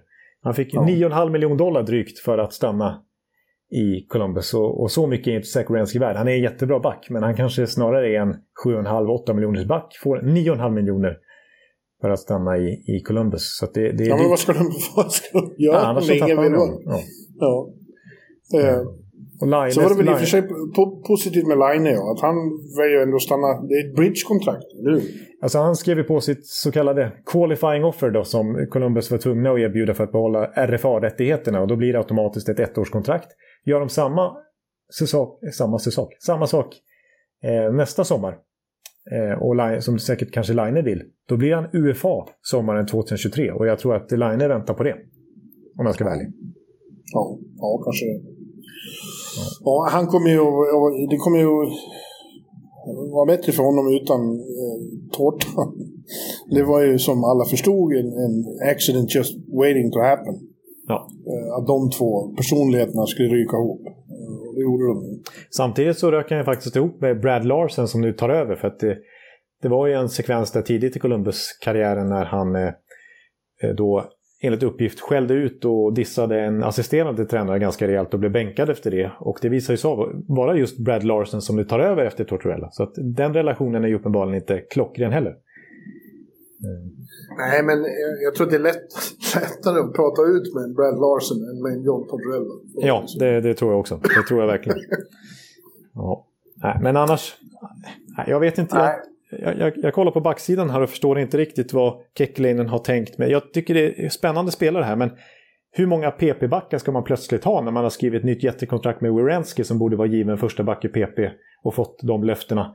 Och så tar man in Adam Bokvist som är en renodlad offensiv back och vill spela PP. Och man tar in Jake Bean som är en renodlad offensiv, spännande, lovande back som vill ha PP-tid från Carolina. Och man förlänger med Mikko Lehtonen som kom över från KHL häromåret året för att få spela PP i NHL. Så att, konstig dynamik i back- backuppsättningen, tycker jag. Ja, jag tycker det känns överhuvudtaget lite eh, att det är liksom eh, glapp här och där i, i den här truppen. De sitter inte riktigt ihop. Nej, Eh, och eh, de kommer att komma sist i Metropolitan faktiskt. ja, jag säger nog det också. Ja. Du, nu måste jag, off, helt off topic. När du och jag åkte bil mellan, mellan Dallas och Memphis. När vi åkte in i, i när vi åkte igenom Texarkana. Då började du sjunga en sång. Vilken var okej. det? Kan jag sjunga den nu? Vilken var det? Ja, det var ju... When I was a little bitty Ja, mama för nu ska jag gå och hämta kaffe förstår du. Så det Ja, är dags för dig att sjunga lite. Sjung den, den, den är ju ändå en klassisk Ekeliv-låt. Ja, men den ska jag sjunga. When I was a little bit bitty baby, my mama would rock me in the cradle in the old cotton fields back home. It was down in Louisiana, just about a mile from Texarkana, in the old cotton fields back home. Oh, är when them cotton fields get rotten, you can't pick very much cotton in them old... maybe Bjurman. Cotton fields back home. Okej, ja. Ja. Har ni mycket Cotton Fields Back Home i, Örby? Nej, det har vi kanske inte så mycket. Det är dåligt med det. Ja.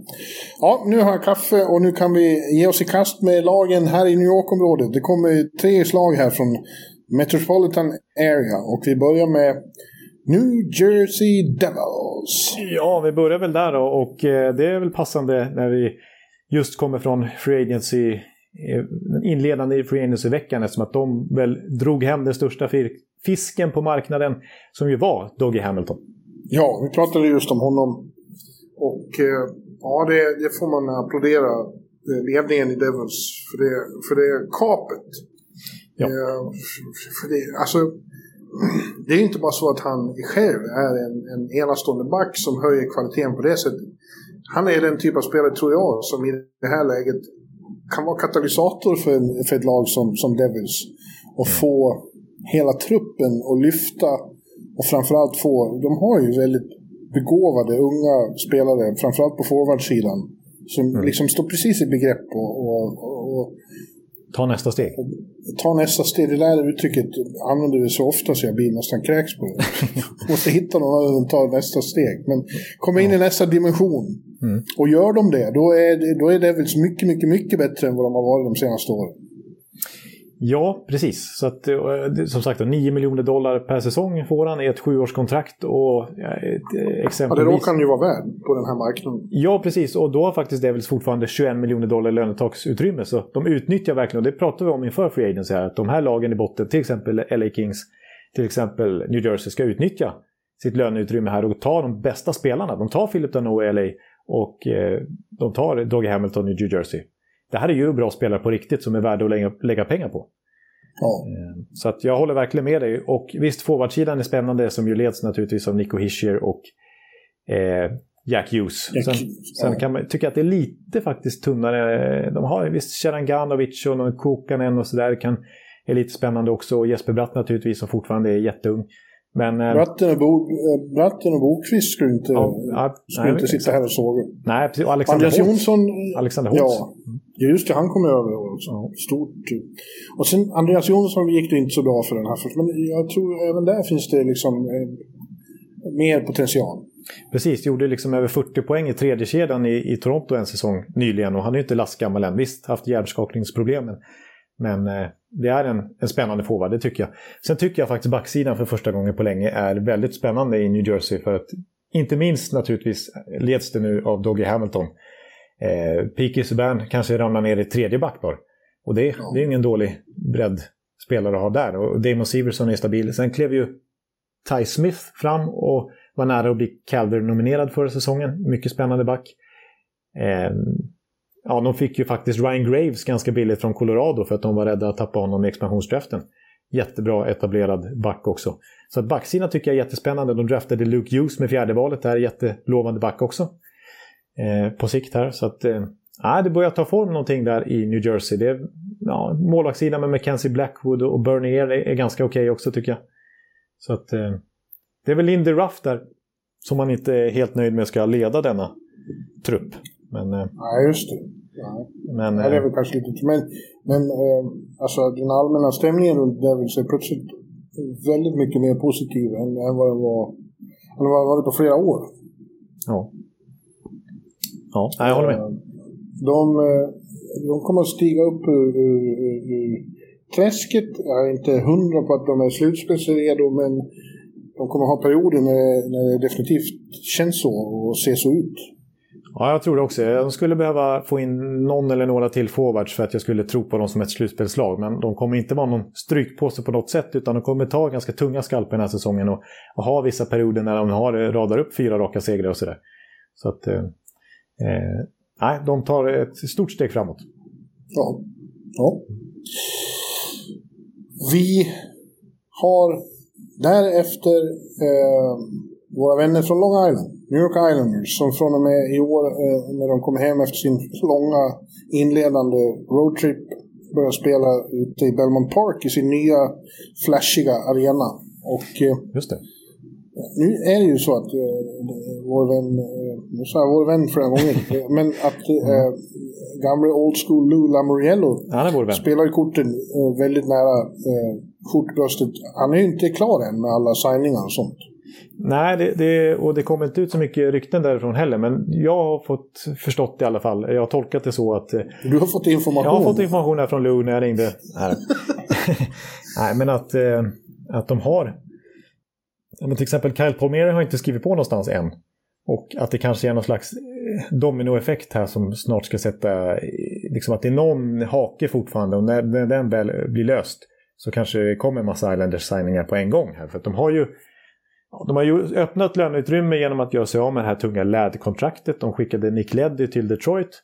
De blev av med Eberle i expansionsdraften så att de borde kunna knö in kanske till och med Paul Mary här. De ska skriva nytt med Adam Pellek. Han kommer bli mycket dyrare, deras fina back där. Ilja Sorokin ska ha nytt kontrakt, deras eh, backup till Valamo. Eh, Anthony Bouvier ska ha nytt kontrakt. Eh, Casey Cesikes måste ha nytt kontrakt. Han är också UFA men har inte skrivit på för någon annan klubb än. Så det känns som att de ska få ihop alla de där pusselbitarna på en gång för att lyckas knö in under lönetaket. Och det, det är någonting som fortfarande liksom skärver lite grann. Men eh, Lou ska bara försöka övertala dem här att... Eh, ja, tredje gången gillt för Islanders. De har gått långt nu till konferensfinal två år i rad och nu, nu är det dags att ta nästa steg. Eller nu sa jag steg igen. Vinna alltihopa. ja, är, vi, vi, är ute på, på löpning. Vi tar steg hela tiden. Ja, det precis. Men det är lite, lite maratonpodd är det ju. Ja. Eh, ja, Islanders, Islanders är en av eh, de främsta utmanarna i hela ligan. Har, var, har varit i två år och kommer att fortsätta vara det eh, med det här laget och med, med, med Barry Trotz i, i, i båset. Eh, mm. De, det är ett riktigt solitt lag liksom, som inte kommer att bli sämre. Nej, precis. För visst, de tappar vissa spelare, men det är ju klart kännbart att en sån som Eberle är borta helt plötsligt då. Men kom ihåg att de får tillbaka Anders Lee till eh, nästa ja. säsong då. Så att, eh... Ja, och så, och så kanske någon förstärkning här. Ja, det, det pratas ju om Zach Parisi, om de får plats med honom. Det är och för sig ingen jätteförstärkning. Eh, till och med Vladimir Tarasenko har nämnts där. Att, eh... Ja, man vet aldrig vad Lo gör. Nej. Det är många som tror att de har honom pegg, men det har de inte alls. Nej, så att det som jag har suttit och rabblat här, det kan ju vara helt fel. Den information som jag påstår att jag har fått. eh, ja. Så vi får se. Men absolut räknar vi med Islanders i toppen nästa säsong igen. Kan absolut vinna divisionen. Ja. ja jag tror att de gör det. Jag tror inte uh, bara att de kan, jag tror att de gör det. Just det, det har du faktiskt tippat i ditt kamikaze-tips. Ja. Ja, men för första gången på bra länge så tycker jag att det borde vara så att eh, även deras eh, ärkerival inne på Manhattan, New York Rangers, eh, det är dags för dem att, att, att vara med och utmana också. Nu har det ju hänt väldigt dramatiska saker här sen säsongen slutade. Det började redan med, med att de sparkade både coach, general manager och president. Och Drury kom in och har avslutat den här, får säga, han har avslutat den långsiktiga rebuild de höll på med. Ja. Tålamodet tog inte helt oväntat slut på Manhattan. Ägaren Jim Dolan sa att nu orkar inte längre. Bort med alla de här. Nu, nu ska vi bli bättre och nu ska vi bli tuffare. Han har ju då han var mäkta upprörd att han tyckte att som Washington Islanders uh, pushed Rangers around. I Washington supportrar tycker det är kul att kalla Tom Wilson för Rangers general manager eftersom att ja. efter liksom nu är det, det påstås ju alltså att de missade slutspel och att de gjorde ett, en svag insats i bubblan spelar in också de här Islanders förlusterna men inte minst då att Tom Wilson äh, nyttjade Panarin och Besnevic som trasdockor där Eh, ja. liksom, har fått effekt då att, att Rangers har helt lite grann bytt filosofi, sparkat hela tränarstaben och management och president och så vidare. Och tagit in massa tuffingar nu för att stå upp mot honom. Ja, man trodde kanske att det skulle räcka med att han tradade Bushnevich till St. Louis i utbyte mot Sunny Blaze. Ja. Men det var ju bara början på man. Sen signade de Tinordi. Ja. Eh, och Sen händer, sen händer det verkligen chockerande att de drar till sig Ryan Reeves också från, från Vegas. Ja. Ligans ledande gon nu ihop med Wilson. Ja, det är de två som har det svartaste rykte på den fronten. Ja. Mm. Eh, och jag häpnar, får säga att jag häpnar över det. Eh, jag, jag har ju flera gånger, Nemet ingår ju liksom, Patrik Nemet ingår också lite i den Ja, han är en stor pjäs. Ekvationen. Mm. Ja, han är, han är inte ful, men han är hård och fysisk.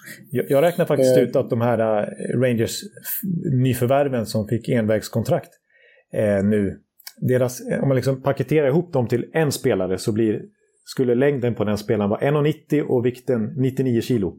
Så ja. det säger ju en del om... är för övrigt också en av de där, absolut. Ja. Och Så, alltså, jag fattar ju vad, vad, hur Drury tänker här. De tycker att de har tillräckligt mycket eh, talang framåt, topp 6-talang, för att kunna offra en sån som Busnevich och bygga eh, eh, eh, ett betydligt mer fysiskt och aggressivt bottom six. Mm. Eh, men jag... ja, ja.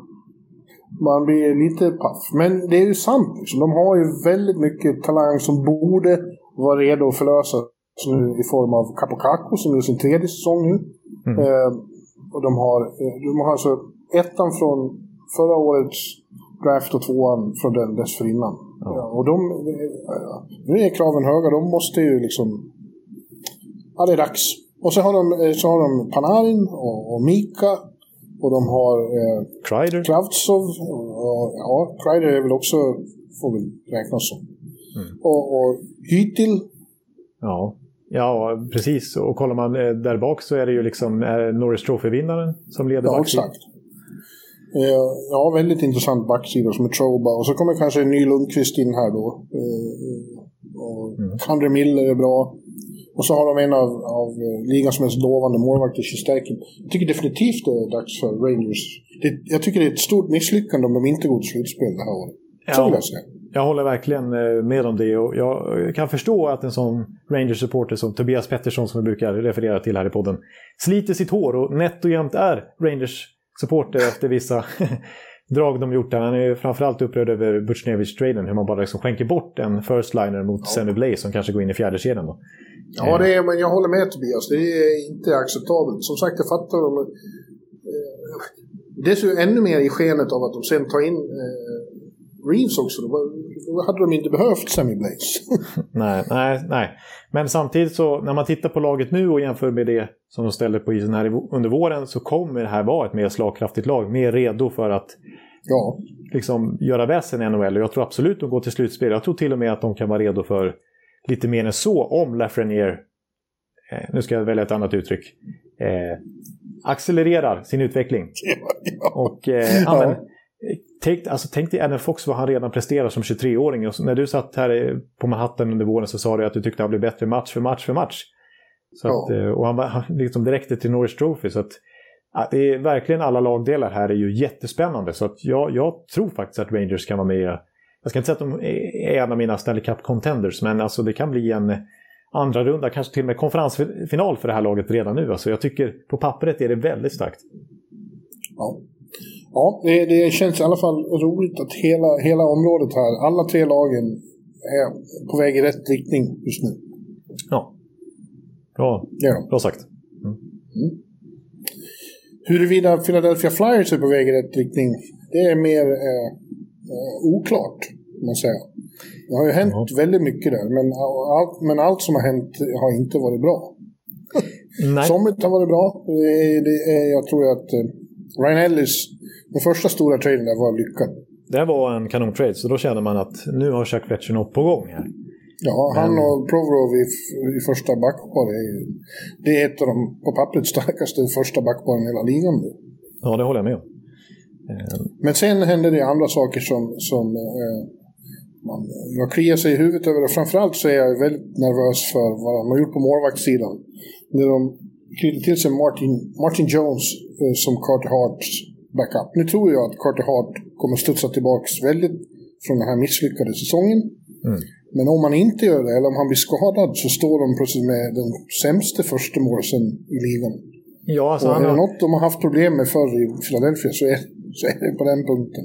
Ja, precis. Och, och San Jose lyckas till slut bli av med Martin Jones. Och, och ser man till de senaste tre åren då i den kategorin som jag hänvisar till ofta, Gold Saved Above Average, så har han så släppt in i Martin Jones släppt in 50 fler mål än vad han borde ha gjort och det är sämst i hela ligan de senaste tre åren. Och, och Carter Hart då, som jag också tror jättemycket på, det är ju ihop med Spencer Knight liksom, och kanske Thatcher Demko, liksom, kanske någon till. Mest spännande. Stärken. Shesterkin, ja, bästa liksom, unga målvakten, mest potential i hela NHL. Men eh, i den statistiken, Gold Saved Above Average i fjol, så var det Carter Hart som var sämst. Han släppte in 17 fler mål än vad han borde gjort då enligt den statistiken. Så att det, eh, ja, det är på pappret, ja, det är ett eh, det är frågetecken. Ja, men han hade en, eh, det var ju en, en, platt, en platt säsong gjorde han, men, men eh, det, han, det finns så mycket Ja, nu, potential är också ett ord jag använder för ofta. Det finns så mycket kapacitet. Så ja. mycket talang. För att han inte ska... Alltså, och han kommer tillbaka. Men... ja. Eh, sen tog de in eh, Rasmus Ristolainen, som sagt. Och eh, ja, det, det, vet man inte riktigt. Han har inte rosat marknaden i Buffalo direkt. Nej, precis. Och de betalar ändå dyrt för honom. Offra första runda val till exempel. och sådär. Och, ja. Keith Yandel utköpt från Florida. Visserligen mest beroende på ett stort kontrakt snarare än att han är en oduglig back. Eh, men jag förstår ju inte riktigt, och det var jag inne på förra veckan också, när vi pratade lite Philadelphia, att de var ju det lag, inte bara Carter Harts fel, att, som släppte in flest mål i hela NHL förra säsongen. Det var ju faktiskt Philadelphia. Släppte in mer än Buffalo, ah, Anaheim och alla andra bottenlag. Detroit. Eh, och så hoppas man nu att eh, liksom backar som Ryan Ellis, Ristolainen och Keith Yandel och, och målvaktssidan naturligtvis med Martin Jones och Carter Hart ska liksom täppa igen. Och jag vet Ryan Ellis, jag håller honom högt. Men alla de, liksom Ristolainen och Jandil, jag tycker det är snarare backar som har sin styrka i det offensiva spelet. Och mm. Rist, Ristolainen är ju nästan en säkerhetsrisk till och med i egen zon. Så att jag förstår inte riktigt hur dynamiken i deras backsida ska övertyga mig att de in, att det inte kommer att vara svängdörrar nästa säsong igen. Eh. Nej. Nej. Eh. Sen var det många fans som var förbannade när de knöt till sig Nate Thompson. Men däremot så tycker jag de ska vara lite, eh, lite positiva till att Cam Atkinson kommer in ändå. Så, eh, haft skadeproblem, men, men när han är i full sving så är det ju en, en ypperlig sniper. Precis, har ju varit uppe i 40 mål för inte ja. så länge sedan. Eh, jo. Eh, och eh, det ska bli kul att se han för första gången i en ny NHL-miljö. Liksom, och, ja. och, spela med bra. Det, det är en potent offensiv de har med många bra kedjor. Alltså Joel Farabee kan ta, kan, nu höll jag på att säga det, men kan bli ännu bättre och gjorde väldigt bra förra säsongen. Travis Connectney. Ja, det, det finns ju det är en, en stark hierarki där. Men eh, eh, ja, och så Atkinson som jag är lite inne på förra veckan också hans boxplay-egenskaper är ju väldigt starka. Spelar överlägset mest ja. boxplay av forwards där under Tortorella och var ju väldigt hyllad av honom. Så jag tror han kommer förbättra eh, Philadelphias penalty kill någorlunda liksom, märkbart i ett slag. Men eh, ja, jag är osäker på Philadelphia. Det känns återigen som ja. att flyer, flyera gonna flyera, eller vad de säger. Ja, och jag tror att eh, blir shaky från början så är även Vigneault kandidat att bli sparkad. Ja, Faktiskt. Ja, jag skulle inte bli förvånad om han eh, är borta i februari och sånt där. När de har Nej. torskat eh, åtta raka. Och, och fansen ja. är, är fullkomligt upplösningstillstånd. Ja, det är det någonstans det blir upprört när det går dåligt så är det i Philadelphia. Ja. Jag kan bara se på våra egna svenska eh, mer profilerade Flyers-fans hur, de reagerar på Twitter när det går dåligt. Och när, när, när det tas beslut de inte är överens om. Alltså, Niklas Wiberg är ju en till exempel och vi kan ju nämna Pontus Wernbloom är ju förkroppsliga lite en Philadelphia Flyers-supporter får jag säga också tycker jag. Viktor Alvin. Ja. Eh, där läggs det inga fingrar emellan. När, när Flyers och Johan Hjertner. Ja, de är några stycken eh, väldigt hårt profilerade och de, och de, eh, de är liksom eh, personifierar Flyers-andan allihop. Alltså jag kan tänka mig att det blir som vanligt. De har så tio raka segrar någon gång. Och, och det är nästan plan the parade. Och sen blir det åtta torsk och så är Vigneault sparkad och så vidare. Det är inte ja. omöjligt. Nej. Ja, så har vi eh, andra sidan av Pennsylvania då. På västkanten har vi Pittsburgh Penguins. Eh, och eh, mm, det är, eh, Somliga av oss väntar ju eh, ständigt på att eh, de ska börja harka bakåt. Att kärnan där börjar bli gammal. Och Eh, de som kommer bakifrån inte riktigt täcker upp. Men så har det inte blivit. Och jag vet inte om det blir så nu heller. Nej, jag tycker det är ungefär samma lag som de hade ja. under våren här. Det är några marginella skillnader. En Jared McCann som gjorde det bra. Där blev borttradad för att inte gå gratis till Seattle. Då. Tappade Tanev istället, eh, men de har fyllt på med ja, Brock McGinn har kommit in, Danton Heinen har kommit in från Anaheim till exempel. Men ja, det är ju kärnan är ju kvar. De väljer då att, vilket det var spekul mycket spekulationer om tidigare, om de skulle nu den här sommaren, om det var dags, att skeppa Letang och, och eller Malkin kan vi då säga, som båda har ett år kvar på kontraktet. eh, och liksom börja om i Mm. Pittsburgh. Men eh, Nej, det är inte aktuellt. nej. Eh, och, äh, de kommer inte glida ner i något eh, dike nu heller, men eh, de kommer vara runt strecket och de kommer inte att vinna Stanley Cup. Ja, de vann ju faktiskt den ganska svåra divisionen här. Eh, nu, nu. Men sen tog det ju stopp som vanligt. Och, eh, som vanligt ska jag inte säga, men, men som det har sett ut senaste åren i alla fall, redan i första rundan. Och Tristan Jerry gjorde ju inget starkt intryck där och det är fortfarande han, han som ska, de ska hålla i handen nästa slutspel. rundan, Jag kommer inte ihåg. Islanders? Nej. Jo, det tog stopp. Eller jo, det tog Vilka, stopp. mö- ja, det var Islanders som mötte i första rundan igen. Ja, just det. Ja, precis. det. Nej, eh, det, det var ju... Nu när eh, Vegas tradade Flurry till Chicago så var det ju först sades det att han inte tänkte spela där. Och då fanns det eh, förhoppningar i Pittsburgh om att han skulle komma hem. Eh, men nu blir det inte så. Utan de får fortsätta lita på Jerry och DeSmith. Och det tror jag är lite svaghet. Ja, precis. Så att, äh, det känns som att det är ungefär samma förutsättningar som förra säsongen, bara att kärnan har blivit ytterligare ett år äldre. Och vad talar för att de då ska gå längre och liksom ta sig förbi första rundan och klara av ett New York Islanders igen till exempel? Eh, nej, jag, tyvärr tror jag att det är kanske lite för sentimentalt där i Pittsburgh och, och liksom Crosby vill ju inte lämna och han vill inte bli av med sina, sina gubbar och Lemieux, delägaren där har ju mycket att säga till om och han tycker det är fint att, att de förblir Penguins-karriären ut. Eh, Men det är ju på bekostnad av att eh, verkligen kunna vara med och hota. Och göra sig redo för ett, en ny våg av spelare. För det, det, det, det får de ju inte med den här modellen.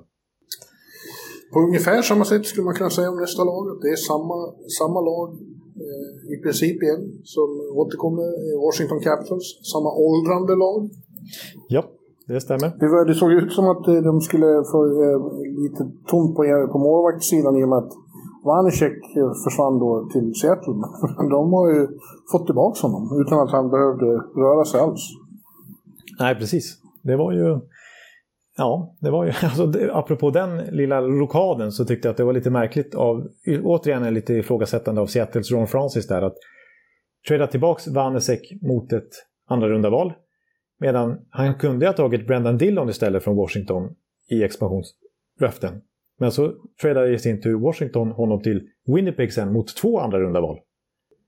Ja. Så att eh, Seattle gick ju liksom back på, på sitt drag i expansionslöften när det kommer till Washington-fallet. Så att det var ju lite konstigt. Eh, men eh, ja, det, är, det är typ samma lag eh, som vi ser igen i Washington. Minus Brendan Dillon då kan vi säga.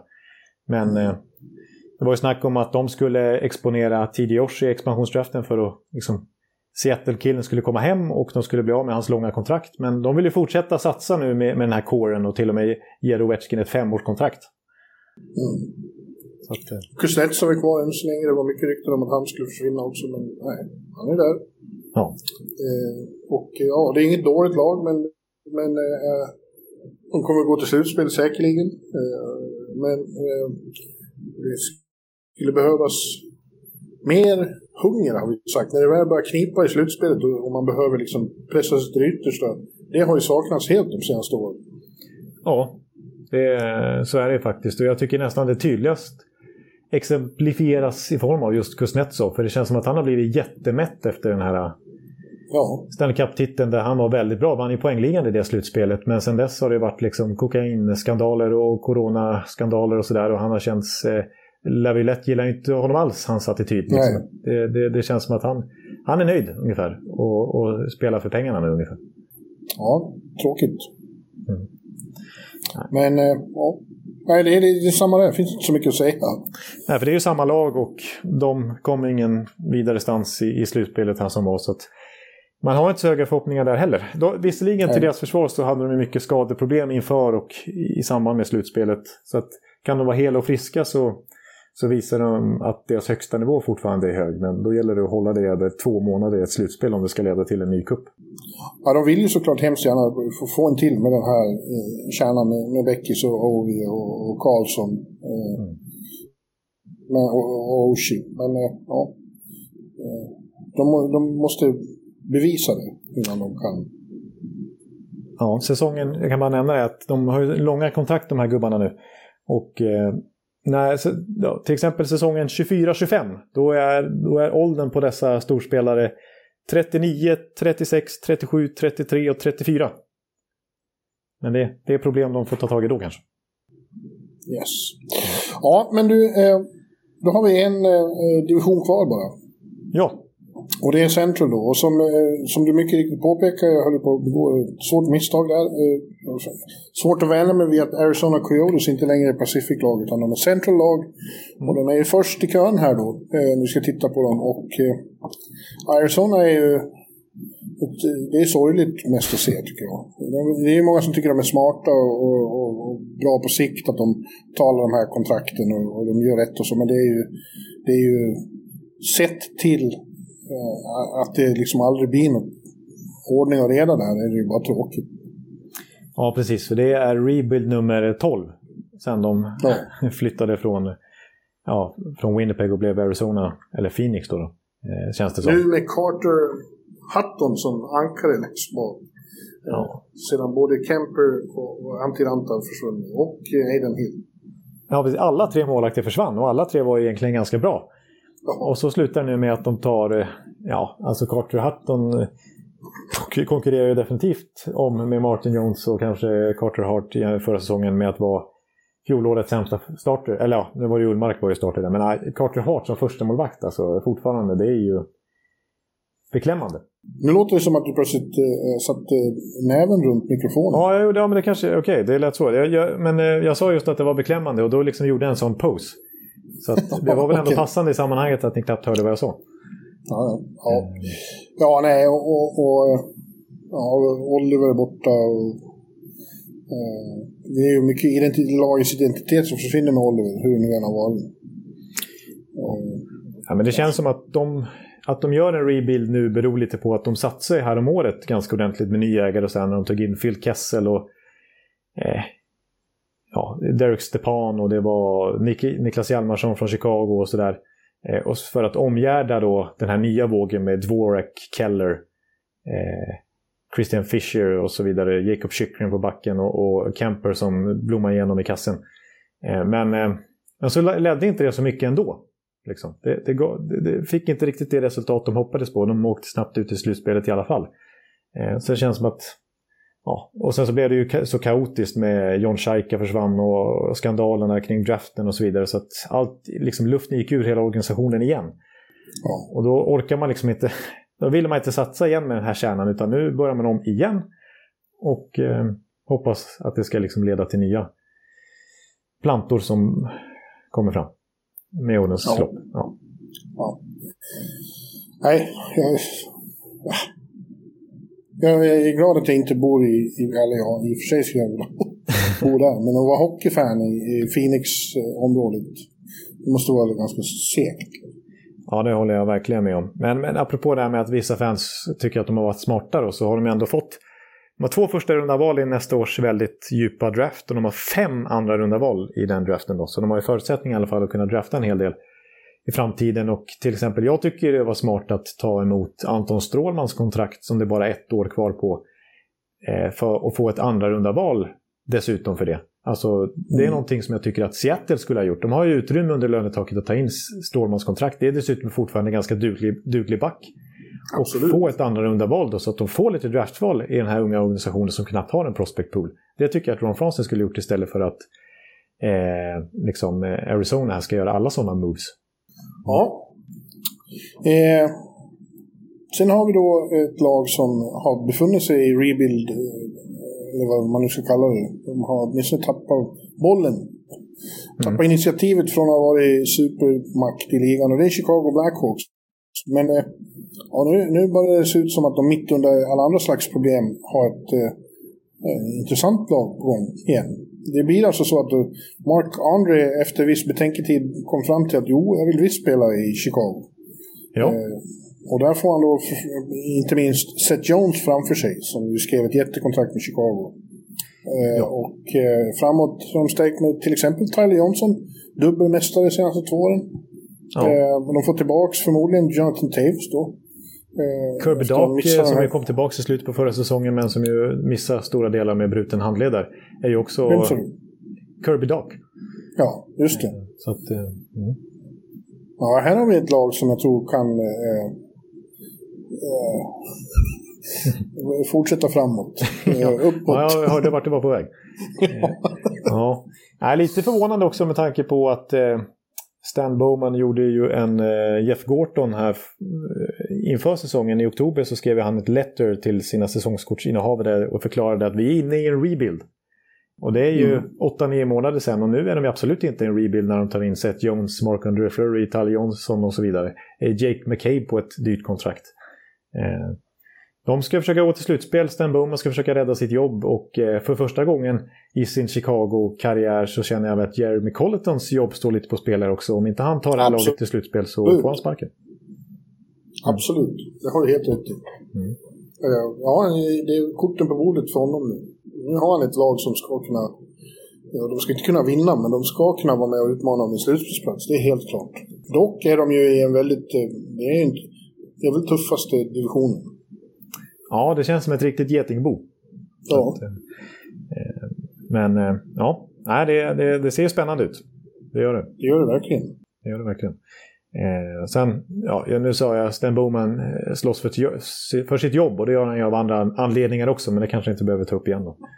Nej, men det, det kan ju komma att vara en distraktion som förstör säsongen. Absolut. Vad som Precis. händer där. Och utifrån vad vi vet så, så ska han vara väldigt rädd för sitt jobb också. Ja, jag tycker att han inte borde ha det just nu, utan borde vara, sitta på sidan och vänta på utredning. Ja. Mm. Ja. Ja, då eh, tar vi flyget från eh, Chicago till Denver. Ja, nu är vi inne på... Det var länge sedan. Ja, det var länge sedan. Det var typ tre år sedan du, du började med dina flygplatser och sådär. Ja, och dina rutiner på mot- respektive flyg- Motorvägar och sånt. Just det. Ja. Nu har vi Colorado Avalanche då. Eh, och eh, låt mig säga igen, jag ger inte upp. Jag, det är min eh, Stanley Cup-kandidat vi pratar om nu. Jag tror det är... Fönstret är vidöppet. De ska vinna nu. Och varsågod och ta för er. Dags att visa att ni kan det. Efter brutala förluster av den sort man i allmänhet måste gå igenom innan man är redo. Och ja, vad finns att säga? De, de, de har allt, de, allt man ska ha, eh, Colorado. Det enda som de inte, de ville väl verkligen behålla eh, Grubauer, men det gick inte i och med att de signade upp Gabriel till slut då, på ett rejält kontrakt. Eh, som han ju var lyrisk över själv. Jag pratade med honom samma kväll som han hade skrivit på det. Eh, Ja. gick att höra att det var en mycket, mycket, mycket lycklig Gabriel Landeskog. Ja, det var, det var det han ville trots allt. Det är väldigt tydligt. Ja, och, och good for him. Jag tycker ju att han har förtjänat det. Ja, ja, Han är, och det hade varit svårt att tänka sig Colorado utan, utan Gabriel. Han är verkligen hjärtat i det här laget. Och jag tror han hade kunnat få mer på öppna marknaden än vad han fick i Colorado. Så det visar en del också att han verkligen ville stanna där och att Colorado försökte spela lowball med honom hela vägen in. Tills det bara Ja. var 19 minuter kvar eller vad det var innan de gick ut med det. Ja. Ja. att, eh, ja, men vad som hände då var att de inte kunde eh, signa om Grubauer. Och det kändes ju som en, en tung post tills det blev klart att de eh, lyckades knyta till sig Darcy Kemper. Som ju, ja, han är ju lite skadebenägen tyvärr. Men när han spelar på toppen av sin förmåga, det såg vi bara för är det två säsonger sedan han var så fruktansvärt bra. ja. De var ju Vessina Trophy-ledande nästan där innan jul. Mm. Ja, innan han blev skadad igen. Men eh, så att alltså med lite flyt och få upp honom på högsta nivån eh, och att han håller, då är det ju ett lyft, tycker jag. Ja. Grubauers, eh, är stabil och solid och allt det där, men man såg mot Vegas som de åkte ut, eh, han är inte... Han skär inga matcher när, när det är stora matcher. Ja, det är möjligt. Ja, jag, jag gillar ju Grubauer, men jag kan eh, köpa det till viss del ändå, absolut, det du säger. Eh, Ja. I övrigt, en, en liten svaghet som syntes mot, mot Vegas, det var ju att backarna var lite små. Eh, ja. Den hyllade Samuel Girard var liksom inte något särskilt bra mot, eh, mot, eh, mot Vegas. Han blev lite avslöjad om man kan uttrycka det så. Ja. Men eh, det, den lilla grejen, den ska ju kunna gå och korrigera under säsongen. Mm. Eh, Samtidigt som det är så att andra är så jävla bra. Så det ska inte behöva vara en, bli en svaghet igen. Cale McCarr kommer att bli ännu bättre. Mm. Men, men, eh, Devon Taves. Och så kommer Eric Johnson tillbaka också. Han är ju stor. Exakt, han står ju för den typen av backspel. Men eh, nej, alltså, på ett sätt var det väntat att Colorado skulle få lite svårt den här off-season då när, när Cale McCarr går från eh, under en miljon i capita till 9 miljoner dollar per säsong. Alltså om man, om man, eh, de här tre stora liksom, free agents de hade då i, i McCar, Landeskog och Grobauer, de går från att kosta under 10 miljoner dollar per säsong i total lönetaksträff till att nu kosta 22 miljoner dollar med de kontrakt de skrev på om man även räknar in Grobauers i Seattle. Så att de mer än dubblerade sitt värde ju. Och det är svårt att knö in under lönetaket naturligtvis. Man visste att de skulle behöva offra någon. Och så ska vi komma ihåg att de har ju tappat eh, Brandon Saad också. Saad. Och eh, de har tappat Jonas Donskoj i expansionsdraften och egentligen inte förstärkt så mycket för de har inte riktigt haft de pengarna. Så jag tycker att det är på pappret ett sämre Avs eh, som ställer upp kommande säsong. Men samtidigt så är ja, de är mer erfarna, det, den riktiga kärnan är fortfarande kvar. Kemper är trots allt en bra ersättare till Grobauer. Sen vill jag dock säga då att ja, alltså det kostade Alltså grejen är att Kemper har ju bara ett år kvar på kontraktet. Sen är han UFA precis som Grubauer var eh, mm. kommande säsong och då är det problematik igen. Eh, ja, fast det spelar ingen roll för de ska vinna i år. Ja, precis. Så de fick offra första rundan och den lovande backen Connor Timmins då. Som, men ja, de har ju kanske råd att, att slösa lite så då. Ja. Så att, eh, jag håller med dig. Colorado är naturligtvis en jättekontender eh, i år igen. Vann grundserien i fjol och borde ha kapacitet att gå hela vägen även när vi pratar slutspelshockey. Yes. Mm. Yes. Ett annat lag som vi trodde väldigt mycket på inför förra säsongen eh, och som var i final året dessförinnan men som misslyckades kapitalt eh, den här struliga eh, pandemisäsongen, det är Dallas Stars då. Men eh, om det är några som eh, jag tror kan iscensätta en rejäl comeback så mm. är det de. Ja, jag håller med. Eh, vad bygger du det på, det på då? Nej, jag bygger på redan från grunden att det är ett, eh, ett väldigt starkt välkomponerat lag. Mm. Mycket rätt beståndsdelar som nu dessutom eh, vässar till det ytterligare med en sån som eh, Ryan Suter i, i bakre leden. Väldigt defensiv klippare. Eh, och mm. eh, en sån som, de har skrivit nytt kontrakt med en sån som Miro Heiskanen som vi fick själv för oss när vi sa att han hade en mellansäsong. Men det hade han offensivt i alla fall. Ja. Men är det någon, han är ju också, alltså, hans eh, sky is the limit med vad han kan åstadkomma. Precis, och, och vi jämställer ju honom med Anna Fox och, och Cale McCarr och de var ju nominerade till Norris Trophy och riktigt så bra var ju inte Miro Heiskanen. Han var ju inte på så många ballots liksom. Så att, jag tycker ja, ändå, han, med hans mått mätt får vi säga att det var en mellansäsong. Ja, med, med hans, eh, alltså ja, prestationsförmågan som finns där. Mm. Eh, den är som sagt, the sky is the limit. Ja, ja verkligen. annars är det ju som vanligt så att Jim Nill gillar att ta in lite eh, veteraner. Alltså Ryan Suter nämnde ju, det tycker jag, visst det var mm. ett fyraårskontrakt för honom är ju att ta i, men det, var, det behövde det, det, krävdes då för att vinna den budgivningen. Och han, på kort sikt i alla fall, kom in som en jättefin förstärkning där till en redan stark backsida. Och så Braden Holt är lite oväntat Ytterligare en gammal målvakt där. Ja, de har ju tre målvakter som första men det, det är ju också bra så tillvida att de har ju att trada med. Ja.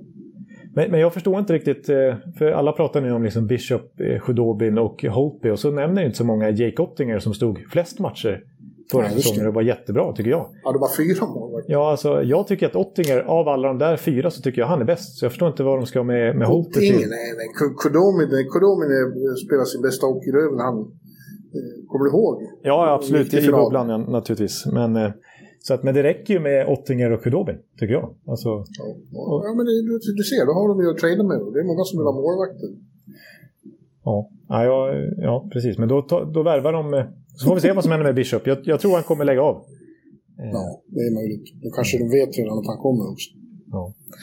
Eh, sen har de ju till exempel eh, fjolårets rookie, åtminstone enligt en röstande av hundra. ja. Mr. Eh? Jason, Jason, eh, Robertson. Jason Mr. Per Burman Robertson. Ja, ja han, han, han, borde uppskatta mig tycker jag. Ja, det det gör han verkligen alltså.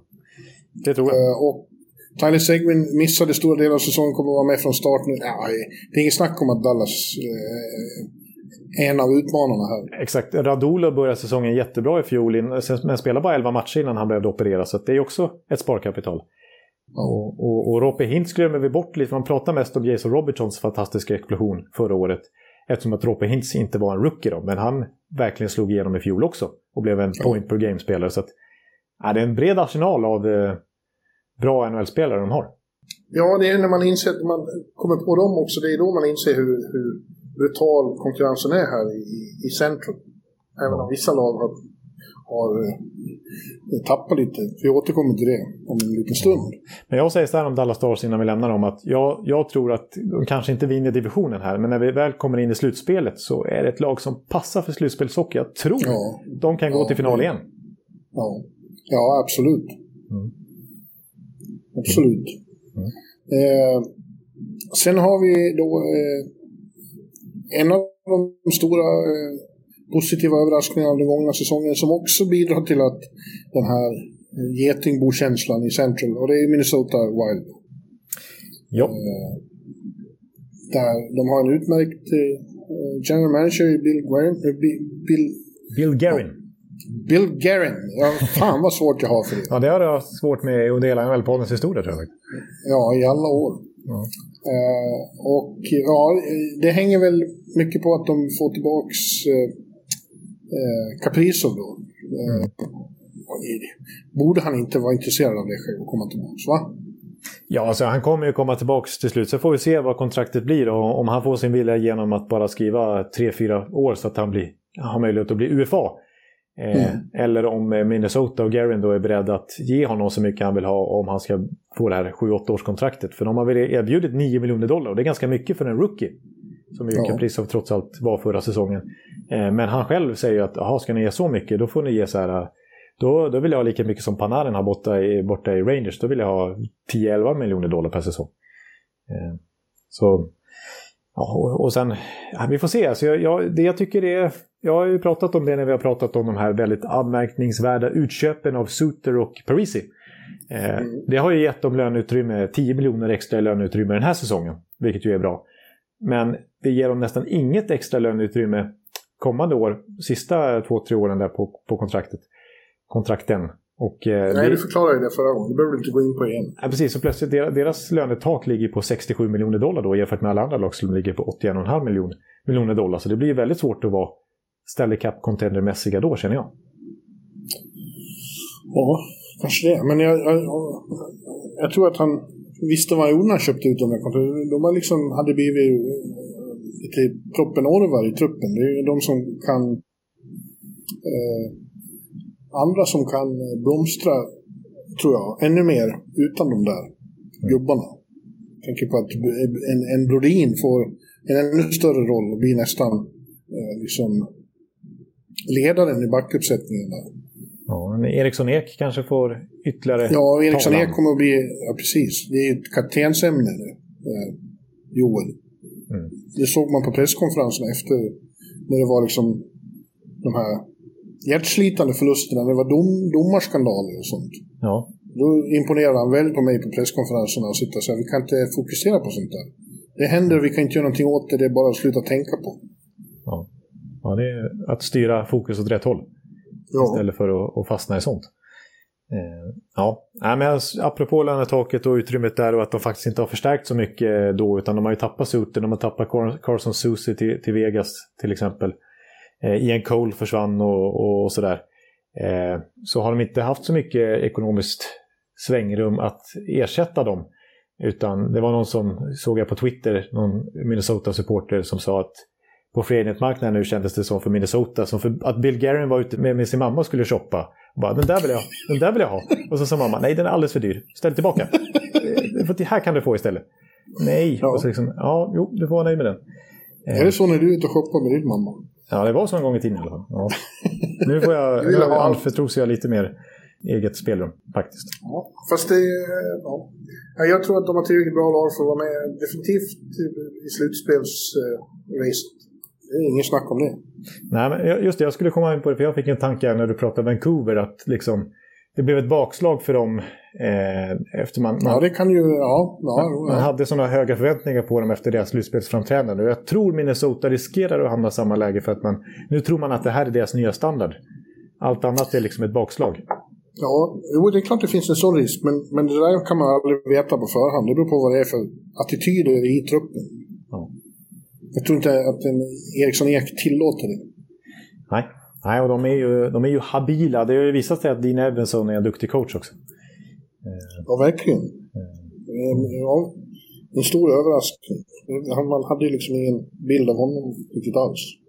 Nej, nej. Eh, släppte faktiskt till minst antal skott från slottet i hela NHL förra säsongen. Så de är, de är väldigt god grund att stå på eh, systemmässigt. Och som sagt, Jonas, han gjorde väl sin bästa säsong, eh, Ja. tror jag. Och eh, för mig är han eh, första backpar i Sveriges OS-trupp. Ja, Han och Viktor. ja du ser. Det är Nej, jag håller med. vilket backpar det är ändå. Försöker göra mål på dem. Vilket andra backpar då? Ja. Eh... ja, nu satte du mig på pottkanten. Är det Erik eller är det Klingberg som är den offensiva där? Eller är det någon annan runt om? Ja, jag skulle nog... Ja, i nuläget sätter jag Klingberg snarare i så fall. Klingberg Ekholm. Ja, Ekholm är väl där. Det känns som man glömmer någon given också. Jag har ju stridit lite för Rasmus Andersson som en joker. Ja, men det kommer vara hårt om de platserna. Ja. Ja, Ja. ja vi, vi glömmer en Ja, massa nu ska vi inte komma in på Nej, det. nej. Eh, eh, utan vi ska åka till eh, Nashville. Ja. Och där eh, tycker jag att... Eh, ja, där är jag lite upprörd över vad som har hänt eftersom jag, jag, gillar, jag gillar att vara i Nashville och jag gillar att det är många bra svenskar där. Eh, och nu är det bara två kvar. Eh, och eh, mycket annat har också försvunnit. Det känns som att eh, gamle Poyle vet inte riktigt vad han gör. Han säger att det är ingen rebuild och så är det ändå det. Ja, och apropå svenskarna där och att vi nämnde Ekholm här i svenska OS-bakuppsättningen så undrar jag hur han, han och Filip Forsberg, Forsberg som är kvar sitter och känner nu. Forsberg? Forsberg? Per Foss? Fosshaug, eller vad eller på att säga. Ja, precis. Ja, Nej, men hur, hur de egentligen känner. Vi såg ju hur Forsberg la ut den här eh, tummen ner Ja. på Instagram efter Viktor Arvidsson-traden till exempel nu när Poil har börjat karva ur kärnan som sagt och, och en del svenskar har försvunnit järnkrok också. Eh, De har varit väldigt tajta de där svenskarna. Framförallt har Filip varit tajt med Arvidsson och Ekholm med Järnkrok. De, de spelar ihop. De vann ju SM-guld med Brynäs en gång i tiden ihop. Ja, precis. Och eh, nu är Ekholm UFA efter den här säsongen. Likaså Filip Forsberg.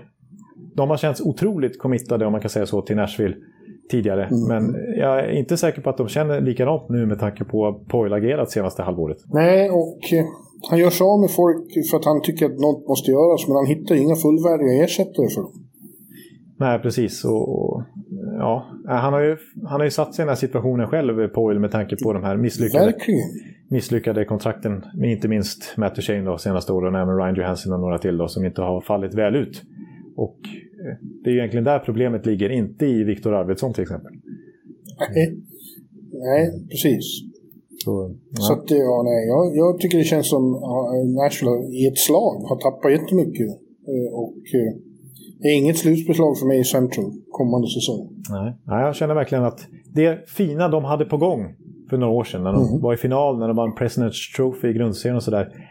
De har vaskat hela den Vaska är bra uttryck, ja, Ja. verkligen. De vaskar hela det som Poil har byggt upp för. Han är som en bortskämd brat eh, i Båstad på somrarna. Han står Ja. och bara slänger bort tillgångar och värden. Ja, exakt. Och sen har jag jämfört dem tidigare med Montreal, att, att Paul försöker kopiera Bergevin här och, och liksom, ja men, eh, kanske Cody Glass kan vara våran Nick Suzuki och kanske Philip Tomasino kan vara våran Cole Caulfield och sådär. Men det är att hoppas på mycket. Ja, verkligen. Ja, det känns som för mycket hopp och för lite, lite riktig strategi. Nej, så jag håller med dig. I den här tuffa divisionen känns Nashville, eh, ja, de kan hamna utanför slutspel. Ja, tyvärr. Jag är ju, som du vet, jag vill ju vara där. Ja, det, det vet jag verkligen. Nashville är mitt andra hem. Tampa, Nashville, det är ju de, och Vegas. Det är de ställen där jag hör hemma. Ja. ja. Mm. Jaha, sen har vi då St. Louis. Ja. Eh, där det ett tag eh, såg, tyckte jag, väldigt jobbigt ut för att de tappade så mycket utan ersättare. Eh, men sen dess, han jobbar ändå med att få in några till nu och kommer säkert att få in fler. Jag fick in Buscevnic där mot Blyce, det var ju en jackpot. Ja. Snåde. Och nu har han fått in Brandon Saad också. Ja. Problemet är ju att de tappar Tarasenko. De tappar, de har tappat lite för mycket ändå. Ja, Mike Hoffman, Jaden Swartz, Vince Dunn. Eh, ja. Kalle Gunnarsson lägger av. Ja. ja. Det, ja. Nej, det, det, känns, eh, men jag tycker det är starka eh, värvningar här. Men det känns ändå lite så här plus minus noll ungefär. De behöver göra något mer. Det, det känner jag. Ja, jag, jag kanske det... är det, det är kanske Tarasenko de kan lyckas göra det med. Ja, men framförallt känner jag att jämfört med det laget som vann Stanley Cup 2019 så det är en enorm förlust att Pietrangelo försvann. Alltså, ja, verkligen härföraren där på backsidan. Det tyckte jag var den tydligaste lagdelen som försämrades förra säsongen. Och Torrey Krug är inte den typen av härförare. Som kan... Ja, det har han ju verkligen inte blivit. Nej, han har ju blivit lite av en flopp får man säga. Och, och, redan nu ångrar väl Doug Armstrong det ganska stora kontraktet. Eh, men eh, ja. ja det, men det är ju fler som, från, från det laget, det är fler som ledargestalter. Det var, det var tungt för dem att tappa Alex Sten, det var tungt för dem att tappa Bowmeister. Eh, och nu ännu fler. Eh. Bosak. Ja, det... ja. Ja, nej men absolut. Det lite hjärtat ur det laget har försvunnit lite grann. Ryan O'Reilly är naturligtvis fortfarande kvar till exempel. Men... Och Sunken. Och Sunken, ja och sen så tror jag, att liksom, om jag ska prata positivt och vända det dit igen då, så naturligtvis Bushnevich och Saad känns som, som ganska bra värvningar. Eh, i, i liksom, kommer passa in i St. Louis-hockeyn. Eh, I alla fall Saad. Men Bushnevich, de kan behöva lite sådana playmakers också. Och, och, Jordan Cairo, om han kan, som jag har pratat om, känns det som i de här off-season-poddarna tre år i rad. Och nu den här gångna säsongen så gjorde han faktiskt 32 poäng. Han har, eh, liksom, och ändå inte spelat så jättemycket. Alltså, han hade bäst poängsnitt av alla St. Louis-spelare. Och jag tror han hade topp 20 poängsnitt i hela NHL. Faktiskt. Eh, och det hade även Butchnevich i Rangers topp 20 poängsnitt om man bara ser till speltid. Så att ge dem lite större roller här nu så ja, då kanske de kan få lite oväntat lyft. Ja, de är inte borta. Liksom. Jag är mer oroad för Nashville än för St. Louis. Men eh, de är inget givet slutspelslag. Nej, Nej, det, de kommer också vara ett av alla de där lagen som känns ganska jämna i Getingbos-geggan. ja, Getingbos-geggan. Ja, det var kanske det lite att slå två uttryck i samma. Ja, fast det, låter otäckt också att trampa i Getingbos smet. Ja, det, det, vill jag inte göra. Jag är rädd för getingen dessutom. Ja, jag med. Ja. Jag, får, jag får panik om det dyker upp getingar. Okej, okay, men jag har lärt mig att bli totalt paralyserad. Jaha. Senast häromdagen när jag satt och, och fikade, eh, åt en lite god kanelbulle. Då kom det en geting och, och, och snurrade runt mig, liksom, det kändes som i en och en halv minut sträck. Tack för ordet. Tack för ordet. Ja, det, jag kände att det var kanske ingen, inte min starkaste anekdot. Men, ja. ja, om jag får, hemskast är om det kommer in en geting jag sitter och kör bil. Liksom, kommer in i bilen, då blir det panik. Då är det livsfarligt. Ja, det förstår jag. Ja. Det förstår jag. Mm. Men du, eh, nu har vi bara ett lag kvar. Mm. Just det. Det är faktiskt så långt vi har kommit nu då. Ja, det är 30, lag 32. För första gången har vi gått igenom 32 lag, Jonte. Ja, just det. Det är rekord det med. Mm. Ja. Och det är då Winnipeg Jets. Eh, som... Eh, de ser, hävdar jag härmed, lite starkare ut än de gjorde inför förra säsongen. De har framförallt stagat upp lite på backsidan som, vi, som i och för sig har varit bättre än vad de har sett ut på pappret men ändå behövde eh, armeras. Och det är framförallt då Nate Smith och Brandon Dillon som har kommit in. Ja, alltså jag håller verkligen med. Eh, nu när man tittar på Winnipegs backsida så känns det för första gången som att det inte är en speciellt svag lagdel. Utan Nej. Neil Pionk blev ju ett lyckat nyförvärv för några år sedan här. Josh Morrissey ser ut att kunna, jag vet, han kanske inte är en riktig, riktig första back men han är inte så långt därifrån i alla fall. Eh, Dylan DeMelo lyckas, trots att de exposade honom i expansionsdraften så lyckas de eh, behålla honom.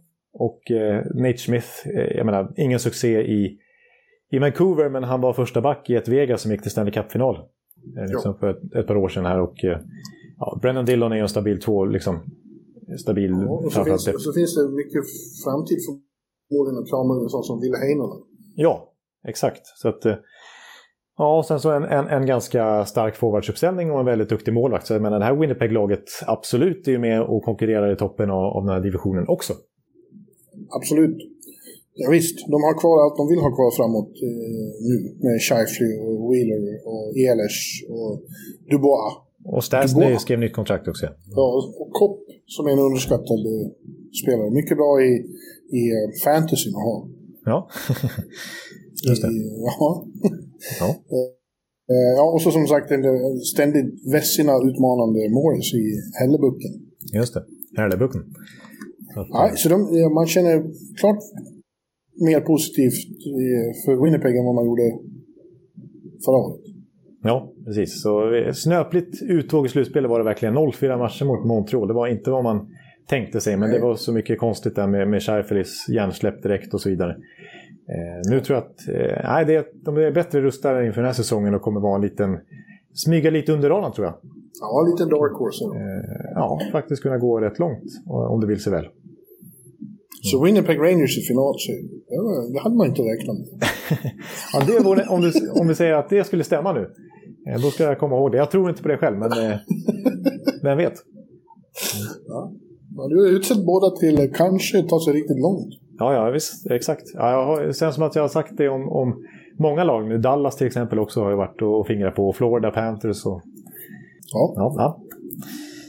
ja men du, det var det det. Ja, det var det för den här säsongen. Nu har vi kört en podd i veckan sedan eh, december. Ja, eh, och eh, nu blir det ett uppehåll.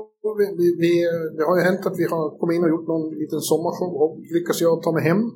Vilket mm. Eh, faktiskt är planen. Eh, Jaså, trevligt. Framåt andra halvan av augusti, början av september någonting. Eh, mm. Då du kanske vi, om det möjlighet finns, om jag får komma in på redaktionen alls, jag vet inte hur det är nu. Ja, men det tror jag du kan eh, få. Mm. Om, jag bara, om jag bara tappar mig på blod. och, tar ni fortfarande blodprov för att komma in på redaktionen? Ja, det tror jag är möjligt. Men du får väl handsprita dig och ta, du kanske tar på munskydd så, så kan du få smyga in här i poddrummet. Det tror jag nog. ja, men tar ni blodprov? Ända fram till nyligen så har det varit eh, obligatoriskt, eller ja, ja, ja, vi får se. Vi får se. Ja. Eh, jag tänkte att jag skulle vara kvar här. Det blir en, en stor konsert i Central Park 21 augusti. Som är homecoming för New York är tillbaka och så. Oj, oj. Springsteen och det är Paul Simon. Och det är LL Cool J. och Patti Smith. Ja, den skulle jag nog vilja se. Ja, just det. det blir, vad blir det? Kan det bli 62 gången du ser Bruce Springsteen live eller något sånt? Ja, fast jag har aldrig sett honom i Central Park. Ja, just det. Det var länge sedan du såg honom nu också. Ja, det Med var dina på, mått. Ja, det var på Broadway-teatern häromåret. Ja. Ja. ja, men det tycker jag du ska eh, stanna på. Men sen? Ja, ja sen får vi se. Och, och, och sen eh, är det ju ett ganska kort sommaruppehåll för att vara NHL i år. Vi, redan inne i augusti och september är det ju dags igen.